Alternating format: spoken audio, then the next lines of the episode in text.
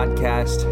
I'm here, Ethan Shalloway. I'm with Chris Salona, and we have a great interview lined up. Chris, how are you feeling today? I'm great. Uh, you know, it's uh, it's always a great day that I can sit down and uh, record a podcast with you, and it's a doubly great day when we can uh, welcome somebody else into this space and uh, share some conversation about the genre which we're all passionate about. And today, today's a special day because of that. Yeah, we just started doing these interviews, and I, I mean, the conversations are great, and and really, we've talked about it before. Um, the first time we met Cafaro, we're like, we're literally one person removed from Kurt Cobain, and this is the closest, you know, the closest connection we'll have to meeting them, um, and that is for a lot of people. And the same same goes with Eric Leiderman, who we have on, um, where we're one person away from a lot of uh, the names that maybe we can interview one day. You know. Absolutely. And uh, yeah, I really, really enjoyed, you know, being able to sit down with Eric. And uh, for those who don't know, Eric Leiderman is a uh, very well traveled individual in television, show business, and music. Uh, and he currently, and for the past um, eight years, has served as the producer for Late Night with Seth Meyers. And notably, as that relates to grunge rock and, and, and, and rock music in general, uh, he pioneered and he runs the show's rotating drummer program, where uh, each week they will take a drummer from the outer world and uh, bring them in, and they'll sit in with the band for the week. Uh, and the likes of Matt Cameron, Jimmy Chamberlin, Barrett Martin, I mean, you name it, they've been on that show.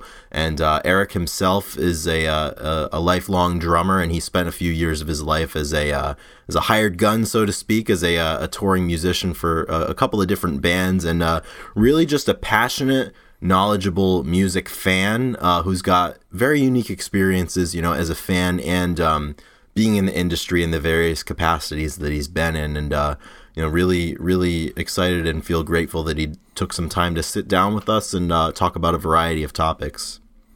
And it is a quite lengthy interview because uh, honestly, we were just kind of shooting the shit for a while and letting the stories uh, go. And, and it's great. I mean, that whole idea is to kind of, um, you know, obviously we were uh, we're looking back to the genre and the days um, as I don't know. Look, yeah, we're looking back because we weren't there, and uh, so Eric gives gives a great perspective, as does um, most people that we're going to be interviewing that that live through it, and uh, so that's kind of the the clash, and that's where the interview kind of goes. It's a little bit of a just back and forth and looking yeah, at the experiences. Absolutely.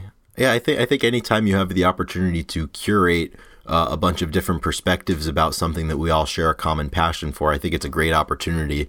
And, uh, you know, if there's one goal that I have with this podcast and with these interviews, it's to be able to do that because I think everybody, everybody's got an interesting story with how they relate to music and everybody's got a lens that they view their passion through and, and a lens through which they, you know, view the genre and the way it relates to them. So, uh, really, really enjoyed uh, being able to sit down with Eric and uh, you know kind of get that perspective that the that's unique to him, you know, through his experiences as a music fan, as a musician, and as a professional. Um, so this interview is uh, is brought to you by our top level Patreon supporters, and we have a new member of the club uh, who is new to the Patreon club but is not new to Grunge Bible. Um, this week, Anita from Grunge Magazine has decided to support us on our top tier, and uh, Anita is the curator of uh, Grunge Magazine, the Grunge Zine. Um, which uh, which is released, and you can find her um, on social media at Grunge Magazine.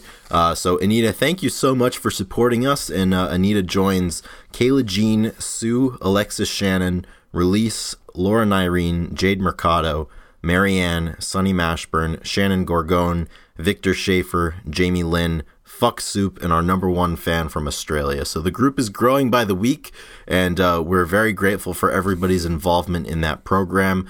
And additionally, we are very grateful for anyone who's tuning in wherever you are, through whichever avenue you're tuning in. We really appreciate your attention because at the end of the day, that's what's most important to us. And um, very grateful that you decide to share some of your some of your week with us.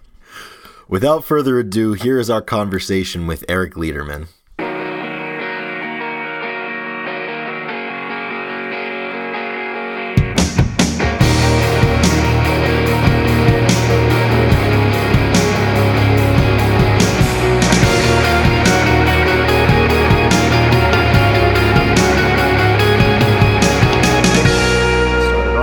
So all right, we got we got Eric Leiderman in the studio today in our three, I don't know, panel Zoom. getting used to it. Uh, how you doing, Eric?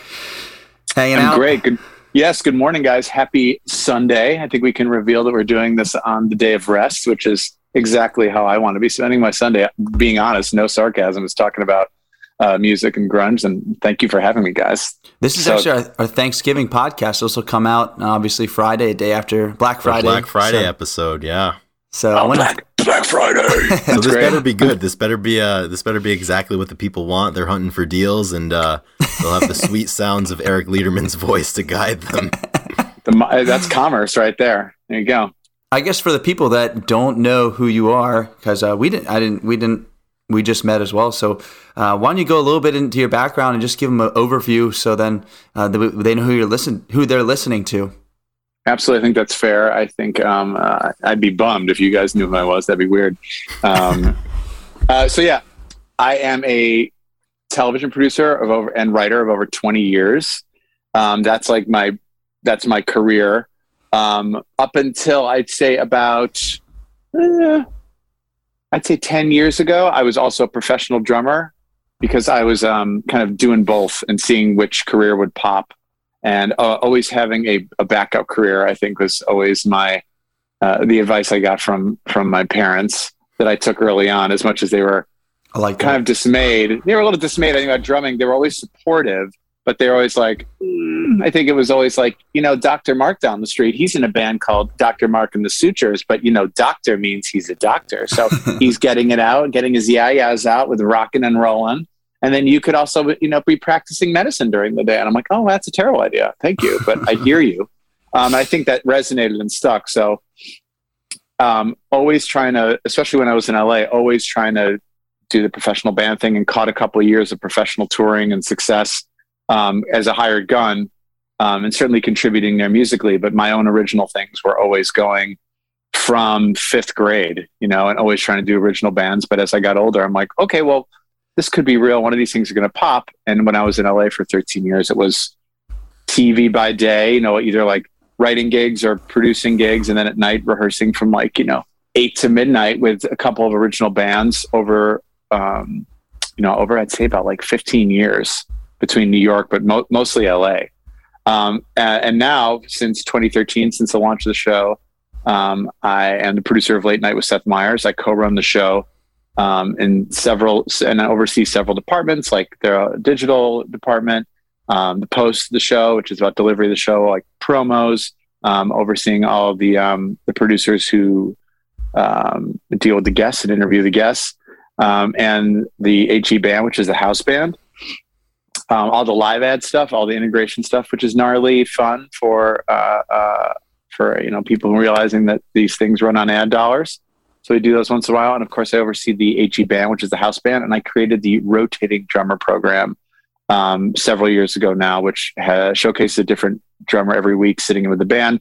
When Fred Armisen, who is the band leader, um, and of course the bright comedic talent we all mm-hmm. know from SNL, Portlandia, mm-hmm. um, when he's not there. So I've been I've had that program going now for about six and a half years, which is my, of course, like the dessert that I love to do at the show. And um, yeah, and I and I I fucking love grunge music, and I think that's I'll never stop. I'll never ever stop. That's fantastic. That, that's, so it that, sounds like it. from an early age, you know, music or entertainment in general was always kind of, you know, when you were a kid, was that like, you know, I'm six or seven years old and this is the field that I want to work in. I want to be around music. I want to be working in entertainment. Or, you know, were there other interests that you had, or was it always kind of, you know, this is the track that I want to follow? My dad um, was a play by play sportscaster for, for many years. And then he kind of transitioned before he retired um, to being like a executive producer, um, you know, overseeing things like, you know, one off like charity banquets or um, sports like talk shows um, and you know, he, he did play by play forever. And he was like a he was like a reporter for like remember Entertainment Tonight. It was like a kind of like a nightly entertainment syndicated show. He was like mm-hmm. a correspondent, but he started in radio and um, realized he wanted to be in front of the camera. So he was just always in TV. Pri- initially, in, from my age growing up, like he was on camera talent. Um, and I think there was a part of me that was like, ooh, on camera talent's crazy. Um, it's like freelance and unstable and my personality is a little bit too self-aware i think to to do that and I'm too self critical. So I was like, oh, well, I'll always just go into TV. Like it seems like the money's great. You get to be around um, uh, things I was interested in, which are music, uh, movies, TV, and I don't have to wear a fucking suit. That was like, mm-hmm. and I'm not saying that to be funny. It was literally my motivation. I, I hated dressing up as a kid. And even to this day, I'm a little, um, uh, uh, like I kind of, my butt puckers a little bit when I have to like wear a suit, even though I, right now I'm good. I have a tux and a dark blue suit that I'm very into. Oh, wow. But, you know, yeah, well, more about that in a separate episode, but, um, I will, I will say that I really was like, oh man, I don't have to wear a suit in the shop. Like I was like, oh, the lawyers, there's extra years of school. Like they definitely wear suits in the courtroom. And I was, to this day, I really, I sincerely mean, I'm like, I did not want to dress up. So I always knew I was going to try to, that was the end game for me, which is to be a television showrunner. Um, and as I got older, I just kept fucking with bands and kept always being drawn into it, even when I thought I was sort of like done with it. I would find myself like someone needing a drummer. Like when I moved to New York after college, I thought I was done with it. And then I moved to LA and I'm like, oh, now I can really be in it. And then I kind of, I was married at one point in my life and I was like, oh, now I can't do that anymore. Um, and then someone else needed a drummer. I'm like, mm, you know what? I'm going to do this. So it's always, they've always both pulled, I've always had equal, equal pulls between TV uh, production and, and music, which is something, um, people will tell you to pick one about anything, like master something. I'm like, mastering something is boring to me. Um, having multiple skill sets and, um, you know, mixing it up, you know, between like, oh, I'm sick of music this week or have TV, you know, you can bounce back and forth. And I thought, I think that's very healthy. And um, I've kind of made an MO about that when a lot of people told me it was not a good, uh, uh, successful path and it would confuse people, which it did. But I like to say that I proved those people wrong and myself right. So I feel really good about mm-hmm. that part of my life for sure. Yeah, and definitely with um with your current gig, you know, coming in during the show's inception, you had a lot of latitude to kind of um, you know, create it into what it is, and that had to have been a little bit of a different experience as opposed to maybe some of your past uh, endeavors in the entertainment business and in television. Um, and especially, it seems like with the two passions, they kind of converge in, in such a perfect formula right now with what you do for Seth Meyers and for the show. Absolutely. I mean, I worked. I always wanted. I always knew I was going to be in comedy, and I did lots of subgenres of of comedy, where it was like you know reality or scripted. Um, mostly, I did talk shows, um, and then there was a lot of um, like docu series type stuff. But there always was a comedy angle, so I tried to stay in that world. Um, and the, I, I, when I when I think about that kind of the way that I built everything up, I just was like, just stay in this comedy lane, and it doesn't matter with the music. Like I can do all that stuff kind of around it. Mm-hmm. Um, but yeah, I mean, it, it is all tied up. You know, it's it is all show busy type stuff, and the attitudes are kind of the same. Each of those, like radio, has its like weirdness, and TV and and and film a little bit, um, and then of course um, just the music industry stuff, which I've actually tried to stay away from. Most are like the idea of managing or any of those things that are too deep because I don't want to lose the love of music at the at the core and be like in music in the music business. I'm like I'm either going to be talent in that or nothing. And now I've kind of like dipped into a weird space where I think artists appreciate me and sometimes management's like, "Wait, why does he need the drummer's phone number?" And I'm just like, "Well, because that's what the job is." So I think I kind of I toe that line between being a suit without a suit, thank you, and no then suits. being like talent, no suits at all. That's a theme for this. No suits. Came to the it's right place. It's absolutely no one's wearing a suit on this call. That's for sure. I'd be bummed if you guys were both wearing suits. I'm not even wearing pants. No, I'm kidding. stand up right now. You know yeah, what? I take that bluff. Everyone's like, I'm not wearing pants. like, okay, fucker, stand up because I will tell you there's many meetings in the morning that I run, which I run the morning meeting at, at Seth Meyers. And since we've been remote, there have been many, many times people where I've, mis- I've mismanaged my time. I'm sitting at that kitchen table and I'm not wearing pants, and I'm very cognizant of like, do not stand up. And I'm like, that'd be the hackiest shit if I was like, no, no pants, and it's like no fucking pants. So I, I just want to tell you that that is real, and I will yeah. call people on that. Like, well, it's okay, funny tough with the guy. Whole, I mean, in, yeah, in the past year, it's happened because everyone's doing Zoom often, so it's just yeah. funny. You're um, home and you're just not thinking about it. I do not love pants or yeah. shorts. And sometimes this is my space and it's it's New York and it's expensive. I will do what I want to in this expensive space. Absolutely. Yeah. that's grunge. You know, that's that's what it comes down to. You're, you're making decisions and shit. Well, going against going against the grain. grunge is about making your own decisions. Hell not yes. wearing pants on Zoom interviews. Um, That's you right. brought up you brought up with your with your current gig. You can kind of you know you're not right on top of the music in in a in a suit type category, so the love of it can still stay alive. So what was it about music The kind of where did that love begin for you? And uh, it sounds like drumming and, and drummers are, are pretty integral to that uh, to that growth and to that origin story for you. So what was that like growing up? Well, I think with your guys' generation, I think we will probably hit on this later, but it's whatever your first exposure to music is. And mine, it was like, you know, it was total 80s stuff, you know, like 80s soundtrack, you know, basically soundtracks like um, John Hughes movies and stuff. And the radio was such a thing. You know, I was active about the radio and taping songs on the cassette from the radio. So um, radio kind of led me to uh, going out of like 80s pop music, which whatever was hot and like the, you know from Wham and like Michael Jackson, Crowded House, like all the 80s stuff. The natural segue there, which is the way that the industry was going, and you know whether or not people like, oh, you didn't search out your own stuff, and I'm like, I'm nine when like Bon Jovi comes out, eight, and I'm like, this is this shit is great, and that became glam rock became the popular music of that time, like so much so dominated the charts, and they sold an underrated amount of albums, way more than most artists of today um, and there was a lot more money being made, primarily because of physical sales and you know lack of the internet and things like that. But it was really glam rock for me that made me an obsessive music fan. Now my dad, I back up a little more. My dad is very into doo wop and true classic, you know, oldies, uh, not classic rock, but like oldies, which he would play, and he played piano. So that was like first music, but radio and then MTV with glam rock, Bon Jovi, Cinderella, Def Leppard, Crew, um, that Whitesnake, like I could Poison. I mean, the even like the stuff that people think is bad.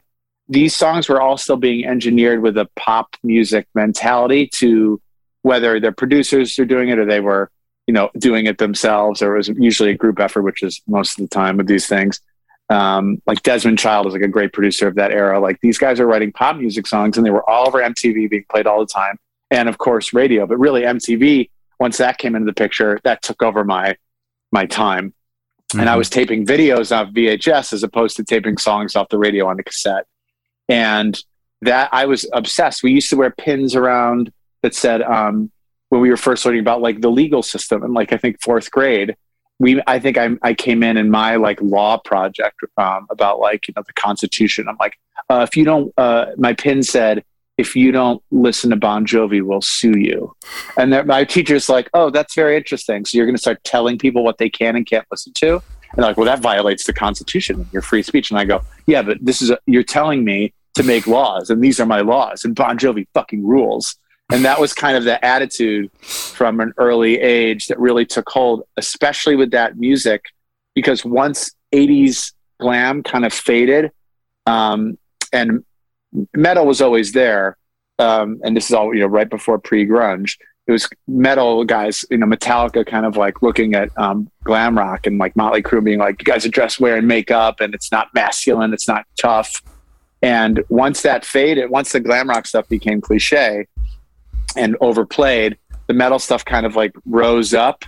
And then right before it rose up, then grunge kind of came out of revolt to all of it and blew everything away, put metal back underground metal is always this, you know, like it has bumps, you know, glam rock or something pop goes like this and then it tanks and then it has like a weird annoying resurgence. It's like that forever. But metal is always here kind of in the middle with consistent fan base and stuff. But grunge took everything and wiped it out. So then for me, it, I just kept feeding uh, glam rock, um, metal, um, you know, thrash metal, those things, and then grunge. Grunge took everything, and I think this is why it appeals to guys your age and still has such a tight grasp on multiple generations is because it came at the perfect time um, to be commercialized. And I don't pretend, I don't have a story. It's like, oh, I was listening to my brother's basement or my sister's basement. It's like the radio and MTV dictated my musical appetite. And then if I sought out other things, it was all still because of that. And so I have a lot of, I, I don't care if it was corporate and capitalist and people were making money on it. I loved that I had that, that pure experience without the internet. And that really shaped me moving forward for sure Yeah, musically. And, and it's funny because, you know, now I mean music and, and the ability to expand your musical taste, it's it's more accessible to everybody than it ever has been before. But you must have felt at the time like, holy shit, I can turn on my TV and I can see, you know, I can see the newest Metallica song or I can see, you know, whatever it may be. So you must have felt at the time like, wow, it can't get better than this. Like it's right here in my living room. It can't, but also it was print too. Yeah. You would wait for Circus Magazine and Metal Edge to find out like the not, and that wasn't really about gossip, but it was about like when the new album is coming. You know, of course, it was like MTV News updates, like with Kurt Loder and um, what's his name, um, Norris, and Mhm. you'd be like, "Oh, here it comes!" uh, Like Headbangers Ball, or you would get like something like that, 120 minutes, um, where I'd cross over and stuff. But yeah, I mean, it was it was about the TV, and you would wait for that magazine to show up uh, in a monthly, subs- in a timely way, like every month. And I had subscriptions to all of them, or I would go to the newsstand. I would talk to like the newsstand guys, like, when's Metal Edge coming out? He's like, what? And I go, Metal Edge, when's it coming? Like, I was that annoying kid who wanted to know when it was all coming out. And then the subscription was very expensive. It was more, ex- it was like oddly expensive. And same thing with the record stores. That's how I got hired in record stores because I was a kid who's like, uh, the new Stone Temple Pilots album is supposed to be out today and you don't have it And it's not and here. they're just like, uh, "What? What is that?" Like, well, I saw the video for Sex Type thing on uh, Headbangers Ball, and these guys are gonna be big. Where is the Where's the CD? And they're like, Where uh, is it? where is it? So like that that stuff, it was still like you had to really do the research. We were talking about this before we started about like how how much you guys curate for your community and how much you guys and you guys are tastemakers with older stuff, but to bring to a new audience. And then a lot of people you said were asking you like, well, where do I find this? It's like, hey, asshole, you have the internet. Go out and search go out and get find your dates do your research. There's no excuse anymore for people not to find it. People should be submitting videos to you more than they should be asking for stuff. Be like look what i found. What do you think? Does this meet your taste? Would you put it up as opposed to hey bro it's like some asshole at a party going out to the dj hey man this party sucks man you're just playing like kylie minogue and shit like play some fucking metallica it's like um okay if you want to play metallica a be your own dj find your own party it's not appropriate like exactly. you do the you do the work You you make you guys page. are doing- you you run guys- the page. We Yes, tell people you all guys- the time. you run the page. It's like, uh, well, I would if I, no, no, no. It's our page. This Grunge, Grunge Bible's ours. We, we do it, but thank you for telling Yeah. us how terrible we are or why we've omitted something. Really appreciate it. Thank you. Yeah, I mean, it's just you know our name is Grunge Bible, but there's nowhere that says that we're only allowed to exclusively post grunge. But they think that is all we're allowed to do. So there was a time where we were, only allowed to post the big four. We couldn't even post you know sex type thing if we wanted to. Well, uh, people God, people always guys- wanted. They always did want Scott, but it was funny, man. There was like very hard lines, but we've done we blurred the lines over the years, and we do we do whatever we want, which is great. But Yes, and you should. And you guys post stuff that enrages me sometime, and I'm just like, "Oh, why would I? Why are they posting we do that on purpose.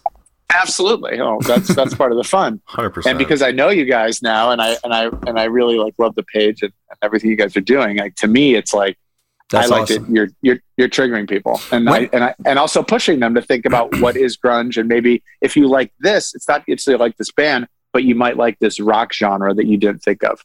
Um, When I'm- did you and when I see that stuff, I'm like, no, no, I do not like that. But Yeah. no, sir. When no, did you first no. follow, find us? Did you just find us on on the Instagram, just kind of scrolling through? probably it was probably And you're huh. someone re- reposted, and I, it's just about old footage for me.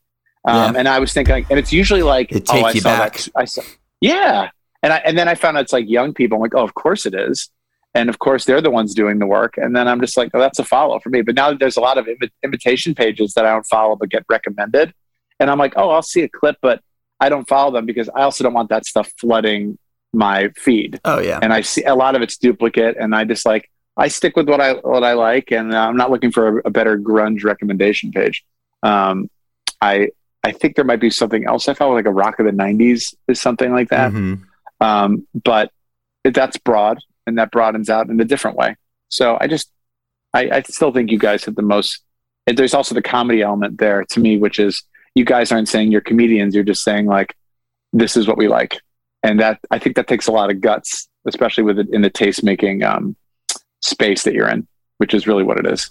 Yeah, and, and I think for us, you know, just to kind of expound on that a little bit, I, I think one thing, you know, having not lived through it and just having this massive archive of, I mean, decades of popular music, you know, from back to the, you know, the 50s, 60s, you know, all the way to, you know, the 2000s or whatever. And I, I don't really think there's, I don't really believe in the whole, you know, guilty pleasure. And, you know, if you like something, you like something. And, and we've certainly posted things that people like, I wouldn't be caught dead listening to this band or, you know, why would you do that? But it's just, you know, it's just if, if you enjoy it, listen to it. It doesn't have to be more complicated than that. And I'm sure you probably, as you've grown as a music fan, you could probably look back and be like, oh, like I was into that at one point. But you know, at the time, if if that's what did it for you, then you know, there's no no skin off anybody's bones, and you might as well enjoy it. I, there's very few bands that, and, and maybe we can talk about this later, that don't hold up to me. Like there's a couple, and like even when I think about them now, like oh, I won't listen anymore. It's not like I like oh, I can't believe. I never say I can't believe I listened to that. Mm-hmm. There's I have no regrets about any. You have you have regrets about choices in life, and anyone who says they don't have no regrets is another person like with their bumper stick like no regrets. Yeah, it's like full mm, sure, full shit, bro. So, but what I'll say is I have no regrets about anything, any especially any time I was obsessed with a band. Um, because I, I call those um, fiend bands or fiend albums, um, like the Alice in Chains self-titled record.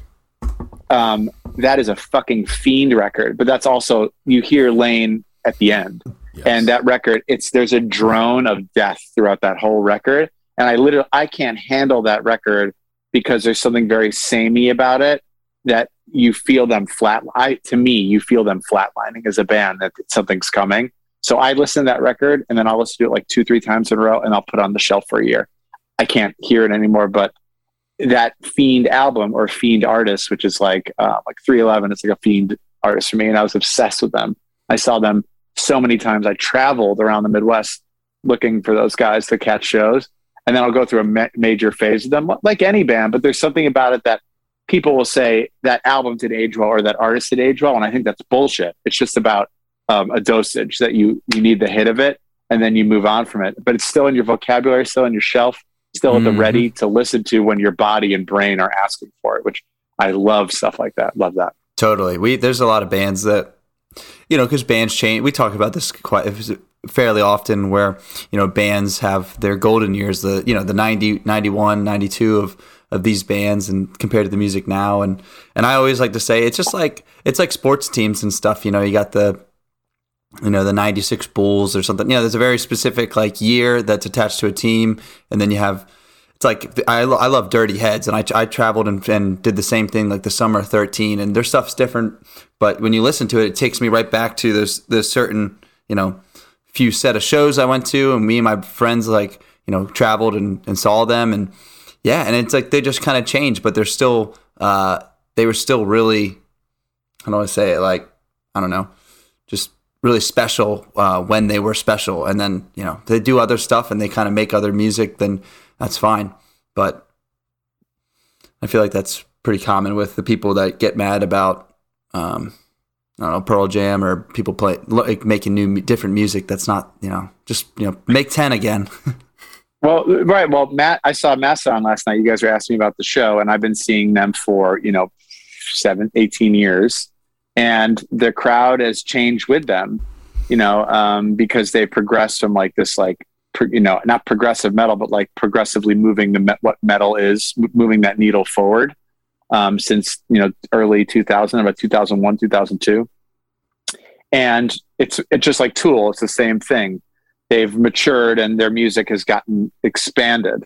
But they're and i think every artist goes through this there's still sometimes a hesitancy to you know, make that same album again. You know, it's ACDC, you know, that they ACDC prides itself on making like they're not progressing. They're a time capsule consistently. Absolutely. For, you know, they move a little bit here and there, but there's it's always ACDC.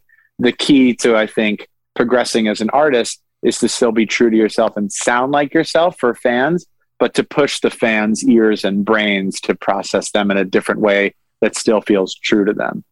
Um, and uh, there, there's very few bands who, especially in the rock world, who have done that. You know, U2, I think, was the first band Definitely. that each each each album cycle came out with something that was, you know, they were trying so hard to get away from the last thing they were doing, and eventually they got older and realized like we can we can play all that stuff.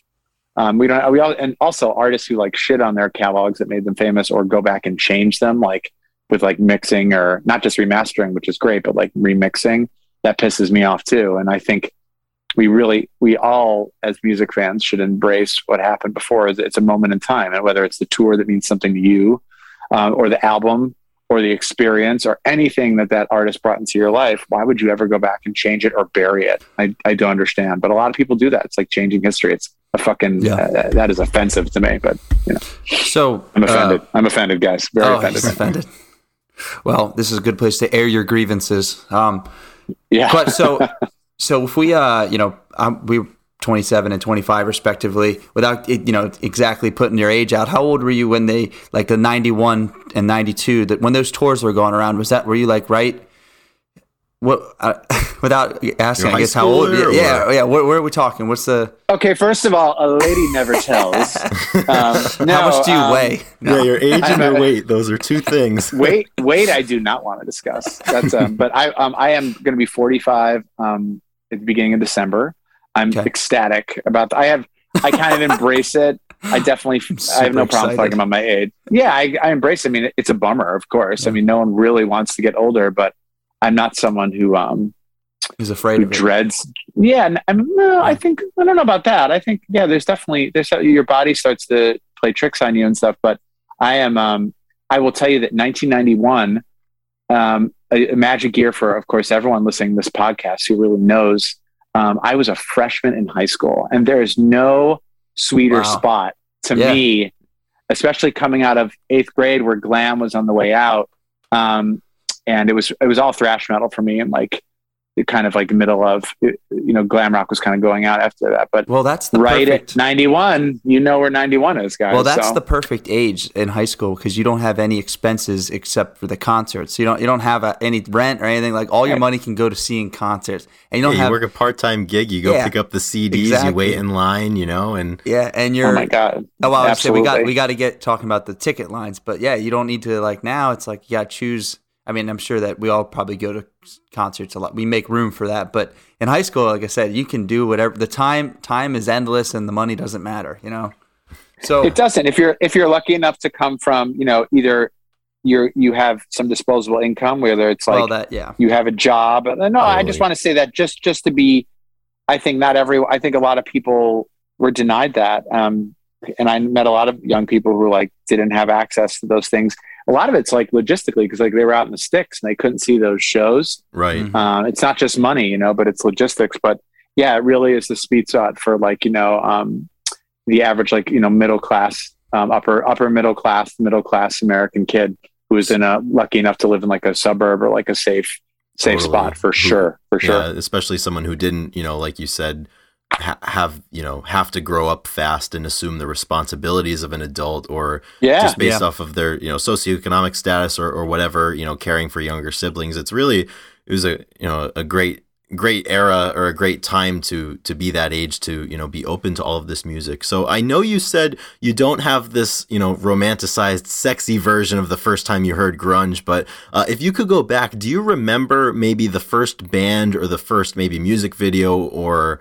album that you got your hands on that you kind of you know you listen to and, and you kind of notice that hey like this is a little different and i think i think this is going to be good and this is something that i'm you know i want to be about and something that i really enjoy that it's i know exactly when someone told me about nirvana mm-hmm. and that was when i was in the locker room after a pe class and this guy lee cohn who is he's a great he's a great dude. I, we're not in touch, but um, he was like definitely cool and like curmudgeonly and bright.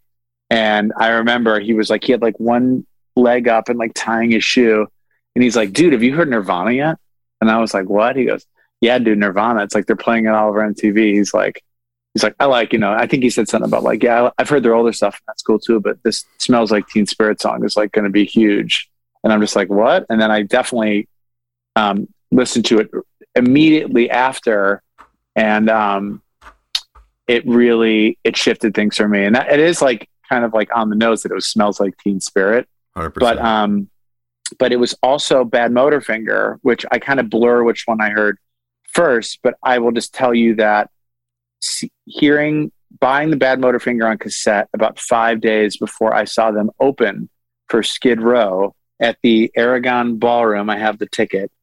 This is 92 and um, on February 92. But I will just say that, like, still at that point, I wasn't sold on grunge as anything more than like, I'm like, oh, these are a couple cool bands. I didn't Right. understand the movement and the breadth of it. But when Soundgarden, Chris Cornell in that era opened for Skid Row, something changed in me that that night about like this is a bigger I'm I'm a part of a bigger thing here and I'm witnessing being a part of that as as a fan with the band. Um and then Skid Row came on. They were fucking great. I'm sorry I'll never shit on that band um with the original lineup. But man I remember like people like not quite knowing what to do about Soundgarden and I was just getting into that record. And that's when like it really did it was it was overwhelming for me. And I had great seats. Um, my dad would have access through the Jam, which is the big production company and book promoter in Chicago.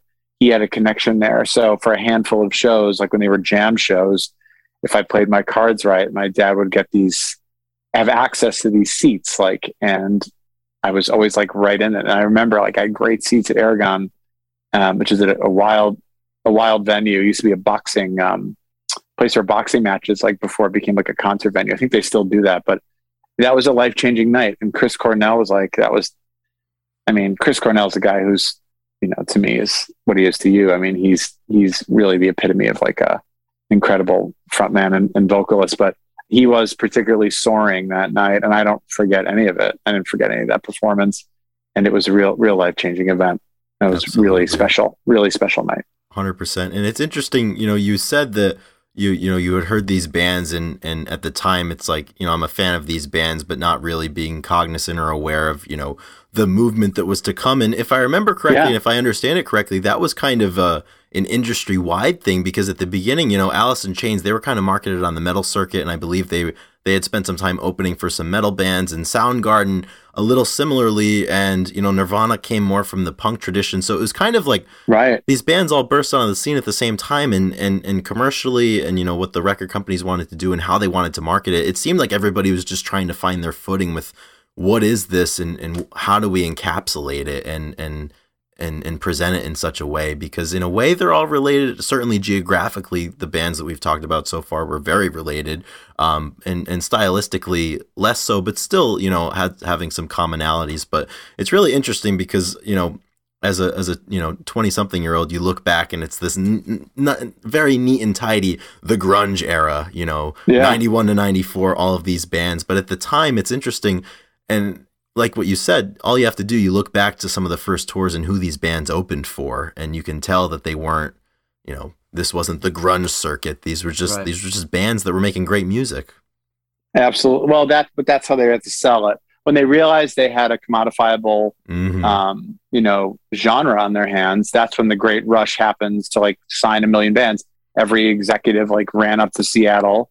And it's just like what happened with glam rock, like Yeah. around like the Hollywood, the Hollywood scene there and the Sunset Strip. And, you know, if you see Decline of Western Civilization part two, um, it's Penelope Spheeris directed. I don't know if you guys have seen it, but that's a great, it's the same model, you know, where everyone was trying to be like the next, like, you know, Guns N' Roses, Bon Jovi, Poison.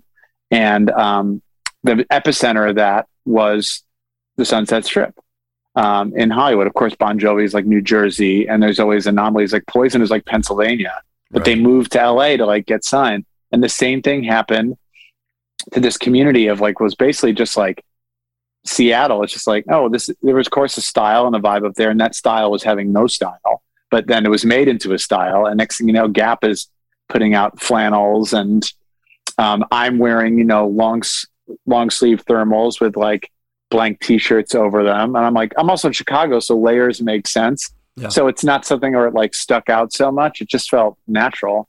And i kept i kept that style like basically um, all through college.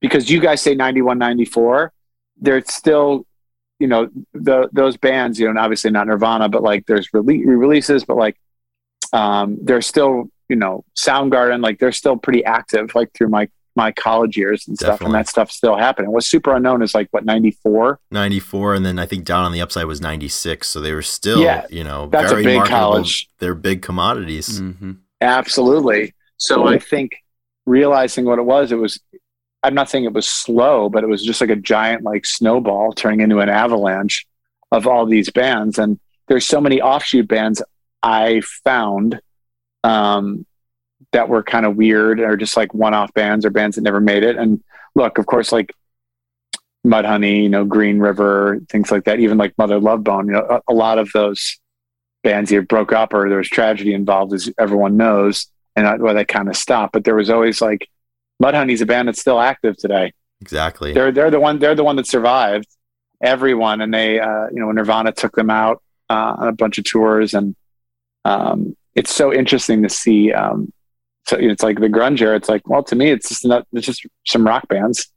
Now, when you can like look at it in like kind of a discerning way, and you guys have, you know, studied it in a way where you can process it um, in a more um, sociological way too, as far as its impact, um, which is which is a gift. I never thought of it that way because Yeah. it was happening. I was super young, even younger than you guys are now. Definitely. And Ethan, I want to get your opinion on this because, you know, since we started the page, um, you know, the more we the more we learn about the genre, so to speak, the less stock I place in it even being a specific genre. You know, I, I think it just kind of falls under, you know, rock music with, you know, a little bit obviously a bunch of different influences. It's kind of like a melting pot of different different influences. But what are, what are your thoughts? You know, um, what could be categorized as grunge? I, I know that's definitely the the birth is open for me as as time has gone on, and I don't place much stock into it anymore. Yeah, I agree. And I lis- I, listening to Eric talk about all the music that he was listening to as it was happening, like it wasn't. I don't think that people were, uh, I don't know, say listening to yeah, just four bands in during that during those times. So they the the listener, I feel like, is a more diverse than the you know how the landscape is portraying it. So um, Yeah, I don't. Yeah, I don't really see the. I. I, I definitely.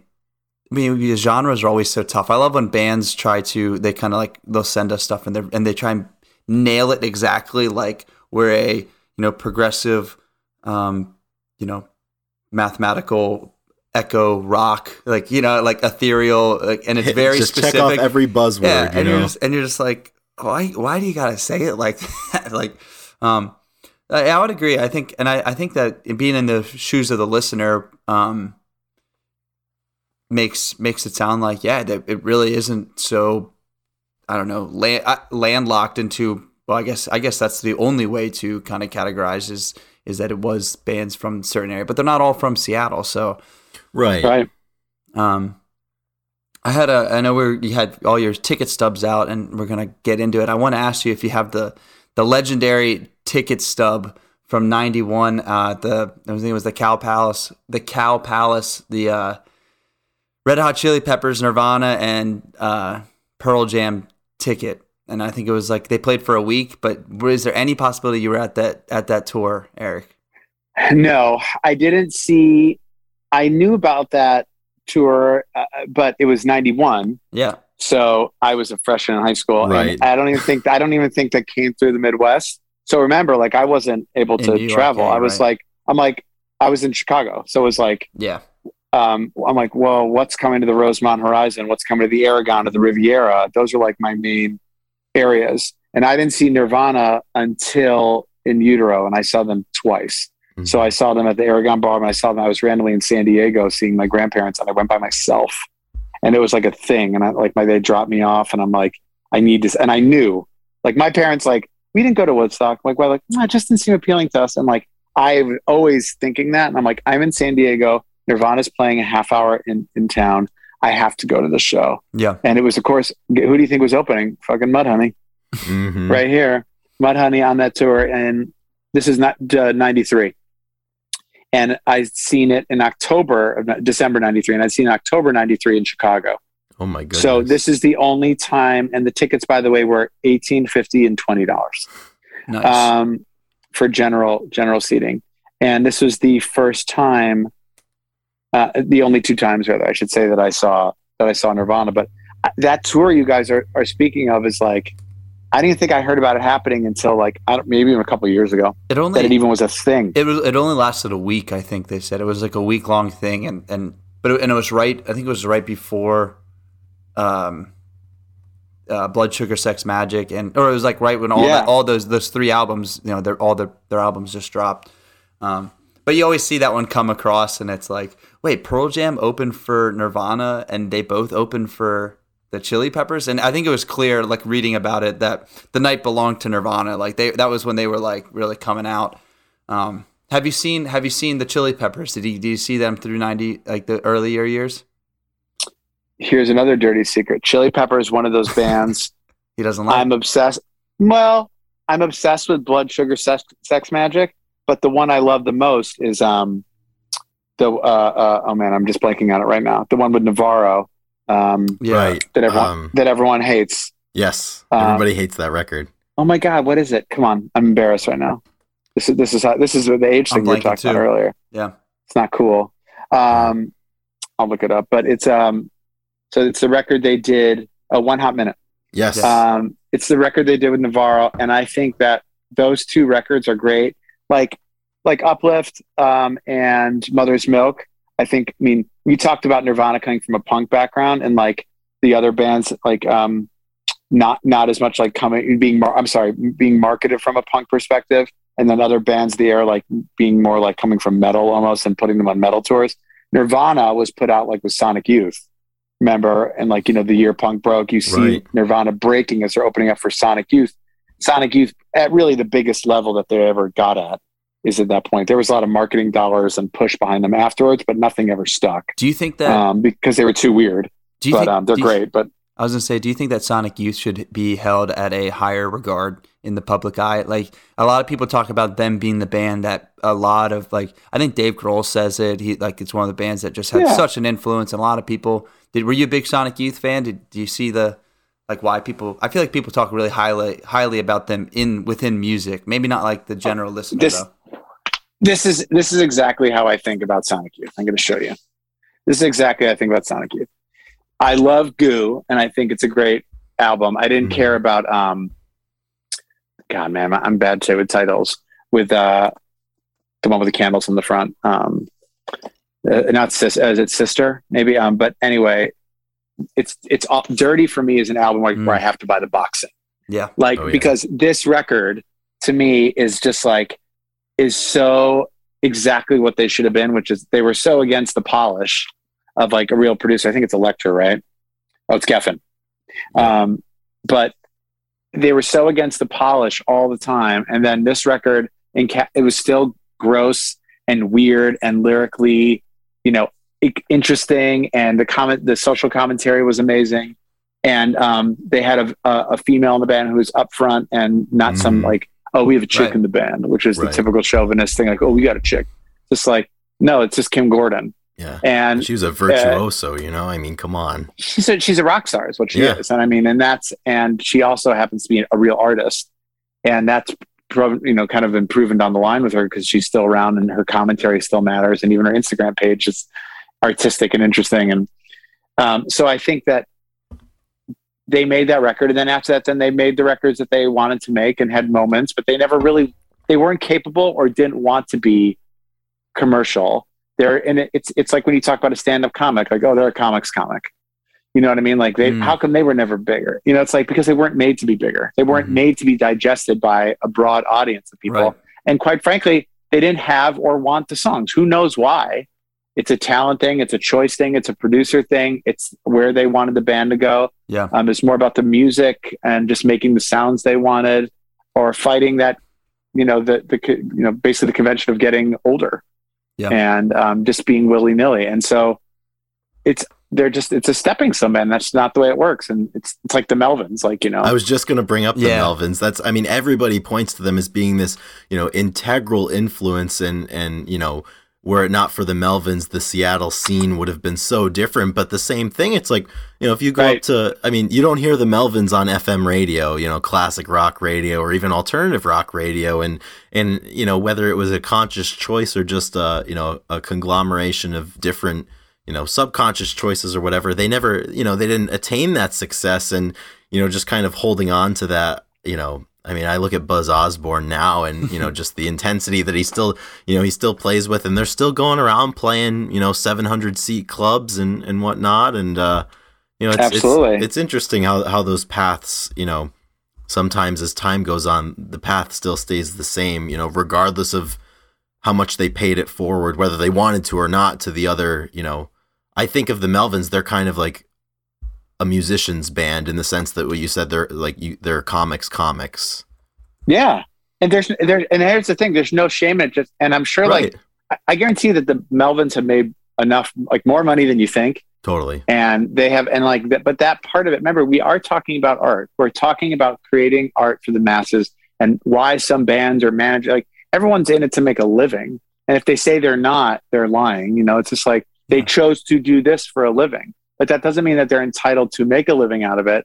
And it doesn't mean that it's they should be shit on for making a ton of money. And when Yeah. you're young you're just like the like the whole Well, sellout thing or like being anti the emo mo, you know movement. Like you, now it's just like oh i just didn't like that music as opposed to like that shit sucks. Like that's like also like a rock metal tough guy you know male bravado thing that like unfortunately is like a stigma of rock music in general. That's could be kind of come a thing that should be wiped I think also just talking about it, I think that when people talk about the Melvins, another one I was going to bring up is the Pixies, and because they Mhm. ha- they have the same, great. they that's have, a great one. they have a really similar like people just they just talk about or built to spill like these guys they like talk about them so highly. Ooh.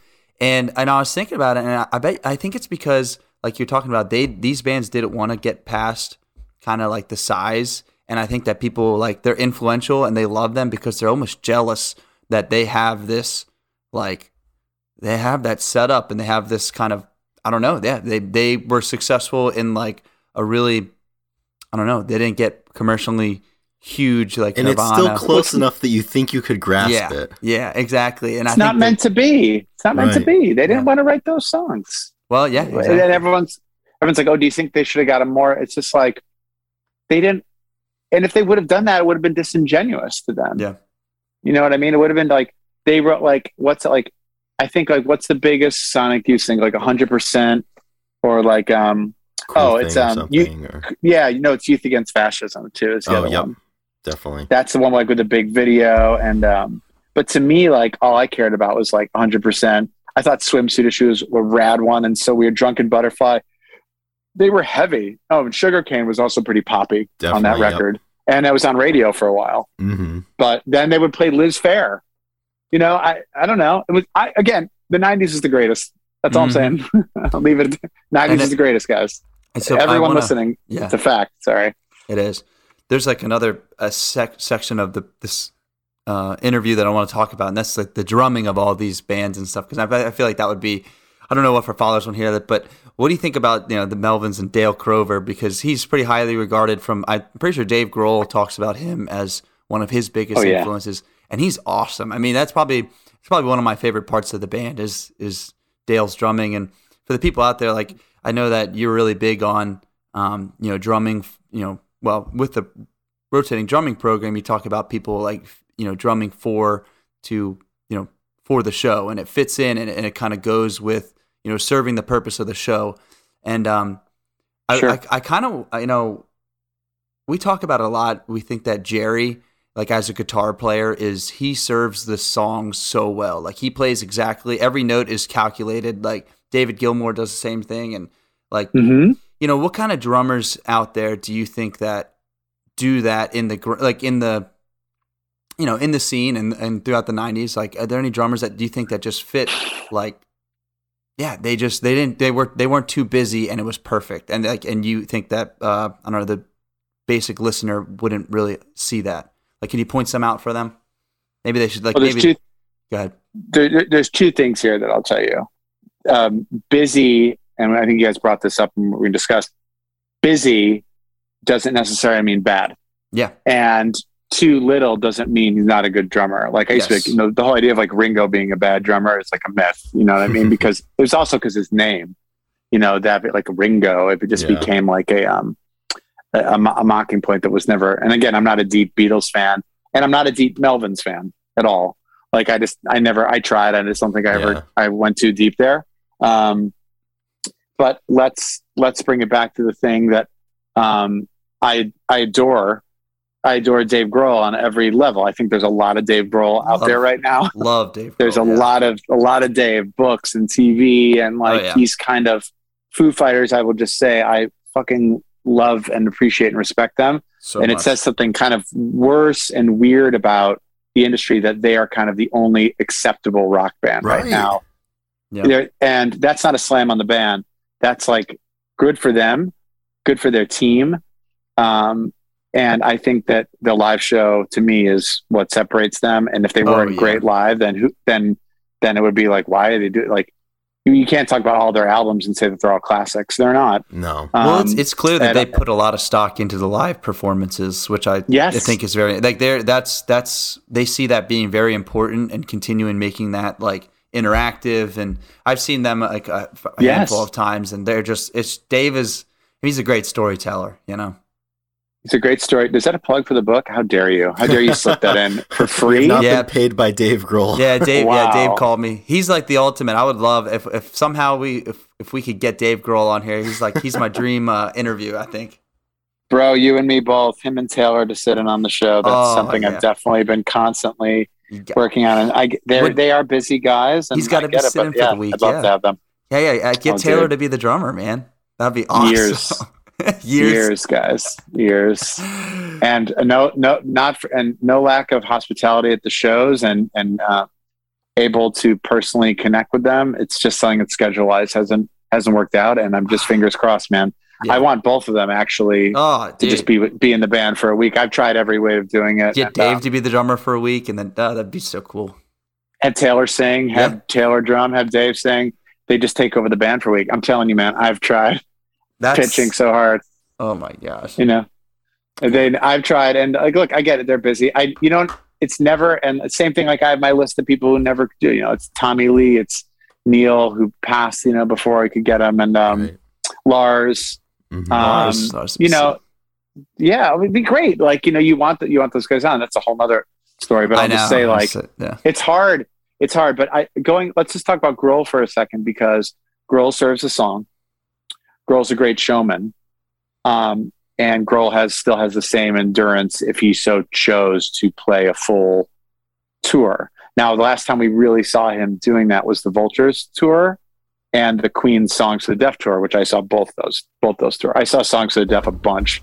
I saw them with Grohl, with, and then I saw them go to Joey. I saw Joey's Okay. like first show. Um, I did not miss. I have not really missed the Queen's moment since Rated R. Um, so, to me, you know, I, knowing that seeing that Grohl can do that, and still when he plays with the Foo Fighters can still do that. He serves the song. He serves the moment. Um, he hits hard. I don't think Dave hits as hard as everyone thinks, which is his secret, because he un, he respects the drums and he respects what it is, and he understands the show aspect of it. To me, he's he really is the perfect rock drummer. He's my he's my Bonham, Yeah. you know, and and because he's right in the sweet spot for me. Yeah. Um, he didn't get me to start playing the drums, but he's the he's the link to metal. He punk. He respects all of it. He can play all of it. Yep. Um, I wish he'd do more of it. Yep. Um, that's the one thing. That's a call. That's a this is a call. He out directly to Dave to like play more drums, like with seriousness, be parts of bands, and like especially with all the Foo Fighter stuff that's coming out, rejoin a band again, just play drums in a band. Like we are with all the Foo Fighters, we have a lot of Foo Fighters in our life, and I will say that we need more Dave Grohl on drums in our life before he gets to a point where he can't play drums because drums is not a and that's um, you know, te- dr- drums is not a lifetime activity or um, uh, instrument. It's like tennis is a lifetime sport because you can play it like at different degrees. You can always play drums. You can always play guitar rather for forever. I guess you know if your if your hands or something goes out, but drums is so physical on every limb and brain um, to play at that level. I think the only drummer still playing at the same level, and he was a kid, is Dave Lombardo.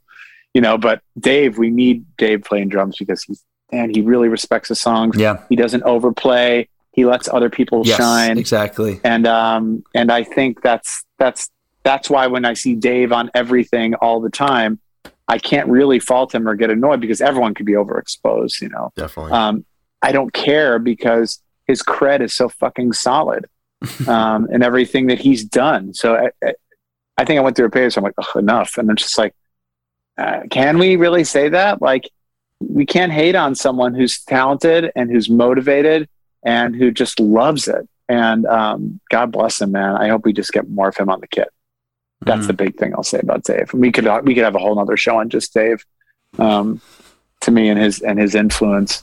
And how the fuck did you transition to being a, a front man? That's You know, what I wanted to ask crazy. you about. Or, You know, Crazy. around 94, 95, you know, Kurt Kurt passes away and Dave is just, you know, reeling and, and, and he brings himself to create Mhm. music. So what was it like when, you know, you heard this new band Foo Fighters, you know, they're coming out and it's, you know, it's the old drummer from Nirvana. What is what is that like around 95, you know, when they start, you know, making their way into the world? What was the uh, what was the reception and what were your thoughts as a fan of music and obviously a, a Nirvana fan and you'd probably grown to appreciate Grohl's work on the drums and to see him in a new light.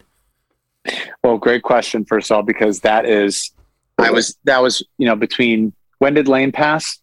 He passed in 2002, but he pretty much retired from public life in 95 or 96. Yeah, I guess it Lane went away around Yes. that time because that's, but, um, so let me, let me think how to, what exactly, re ask the question again because I want to answer. This is, I feel very, this is a very personal question Definitely. for me. So, what was Say- it like when the Foo Fighters burst onto the scene and you see Dave Okay. Grohl as a front man? You know, you last seen him, you know, in early '94 touring Europe as a part of Nirvana, and then Nirvana goes away, obviously, and then all of a sudden, you know, the drummer from the Foo Fighters has a guitar and he's behind the microphone.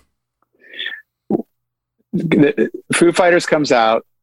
You find out it's Grohl, MTV. He starts like come out. It's like what is it? Nine? Is it 90, 95. 95? Yeah, I Yeah. think so. So I'm a senior in high school. They're playing the Metro, and this is this this sets the tone for the rest of my life in a lot of ways. I go down without a ticket. I will. Ne- I never ever do this again. I never ever go to a show not knowing if someone has me on the list. I need a confirmation. I'm not going to a show either without a ticket in hand or knowing that I'm taken care of on the list.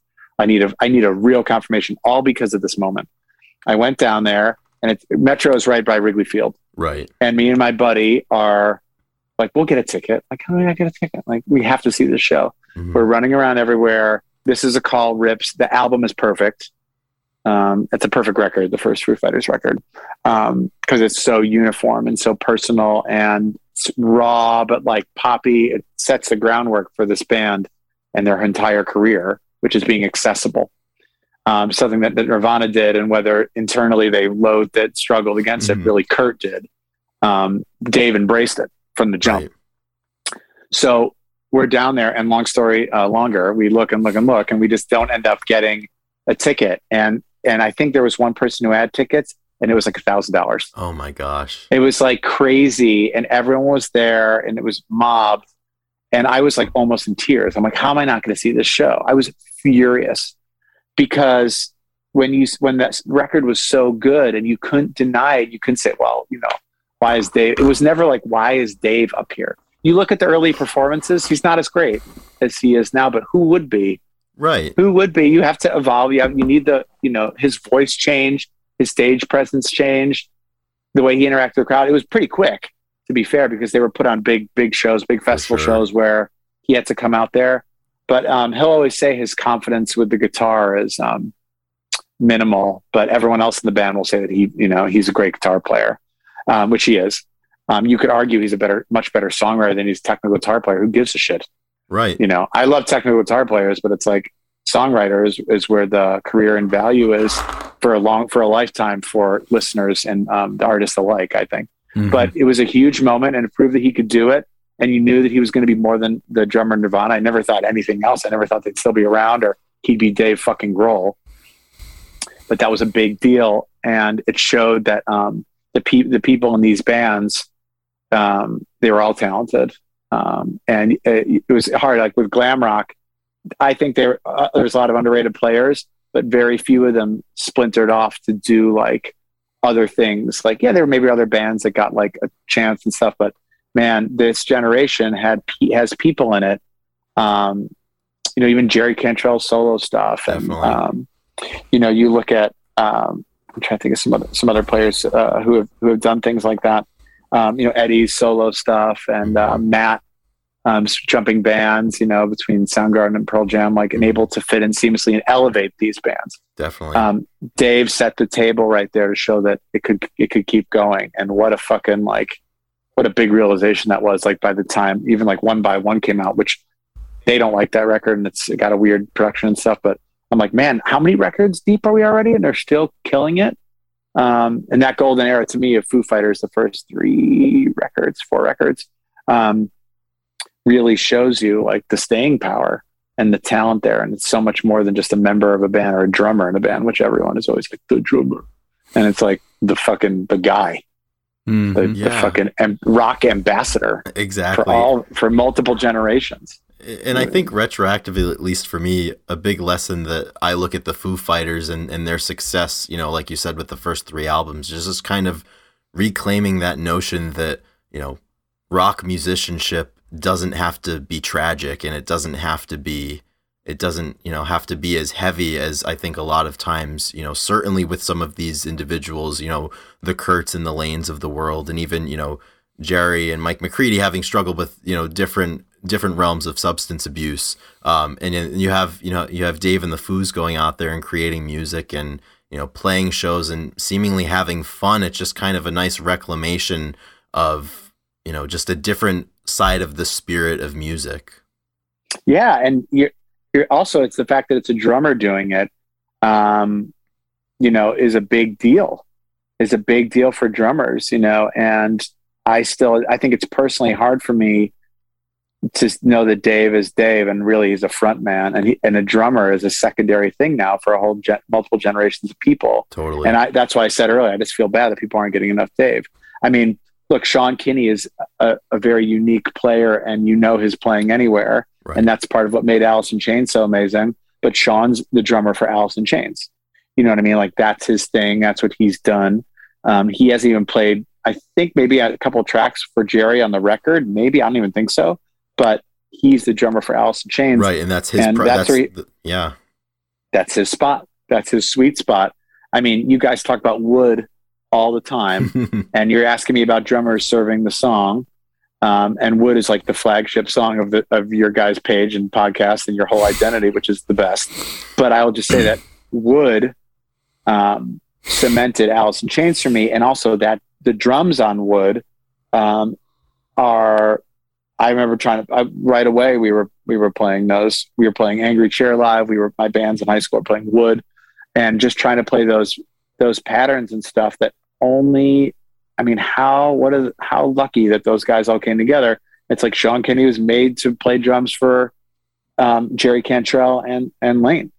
Um, and you know Mike Starr at the time, you know, like Right. less less important to the sound, but also if I probably looked a little bit deeper, uh, he still who knows? I assume he wrote those lines, and it's all you know sticky and you know sticky spoon and hot flames and and madness um, in a very easy to consume package for the rock youth at the time. And I really appreciate that Sean never overplayed and always did always served the song. Um, and and let's let's flip it. Dave and Pearl Jam. I was about to bring Um, up Dave. I want to hear. yeah, go. Uh, yeah, please. I mean, what do you think? Go ahead first. Please tell me your thoughts initially because I'll overanalyze anyway. So.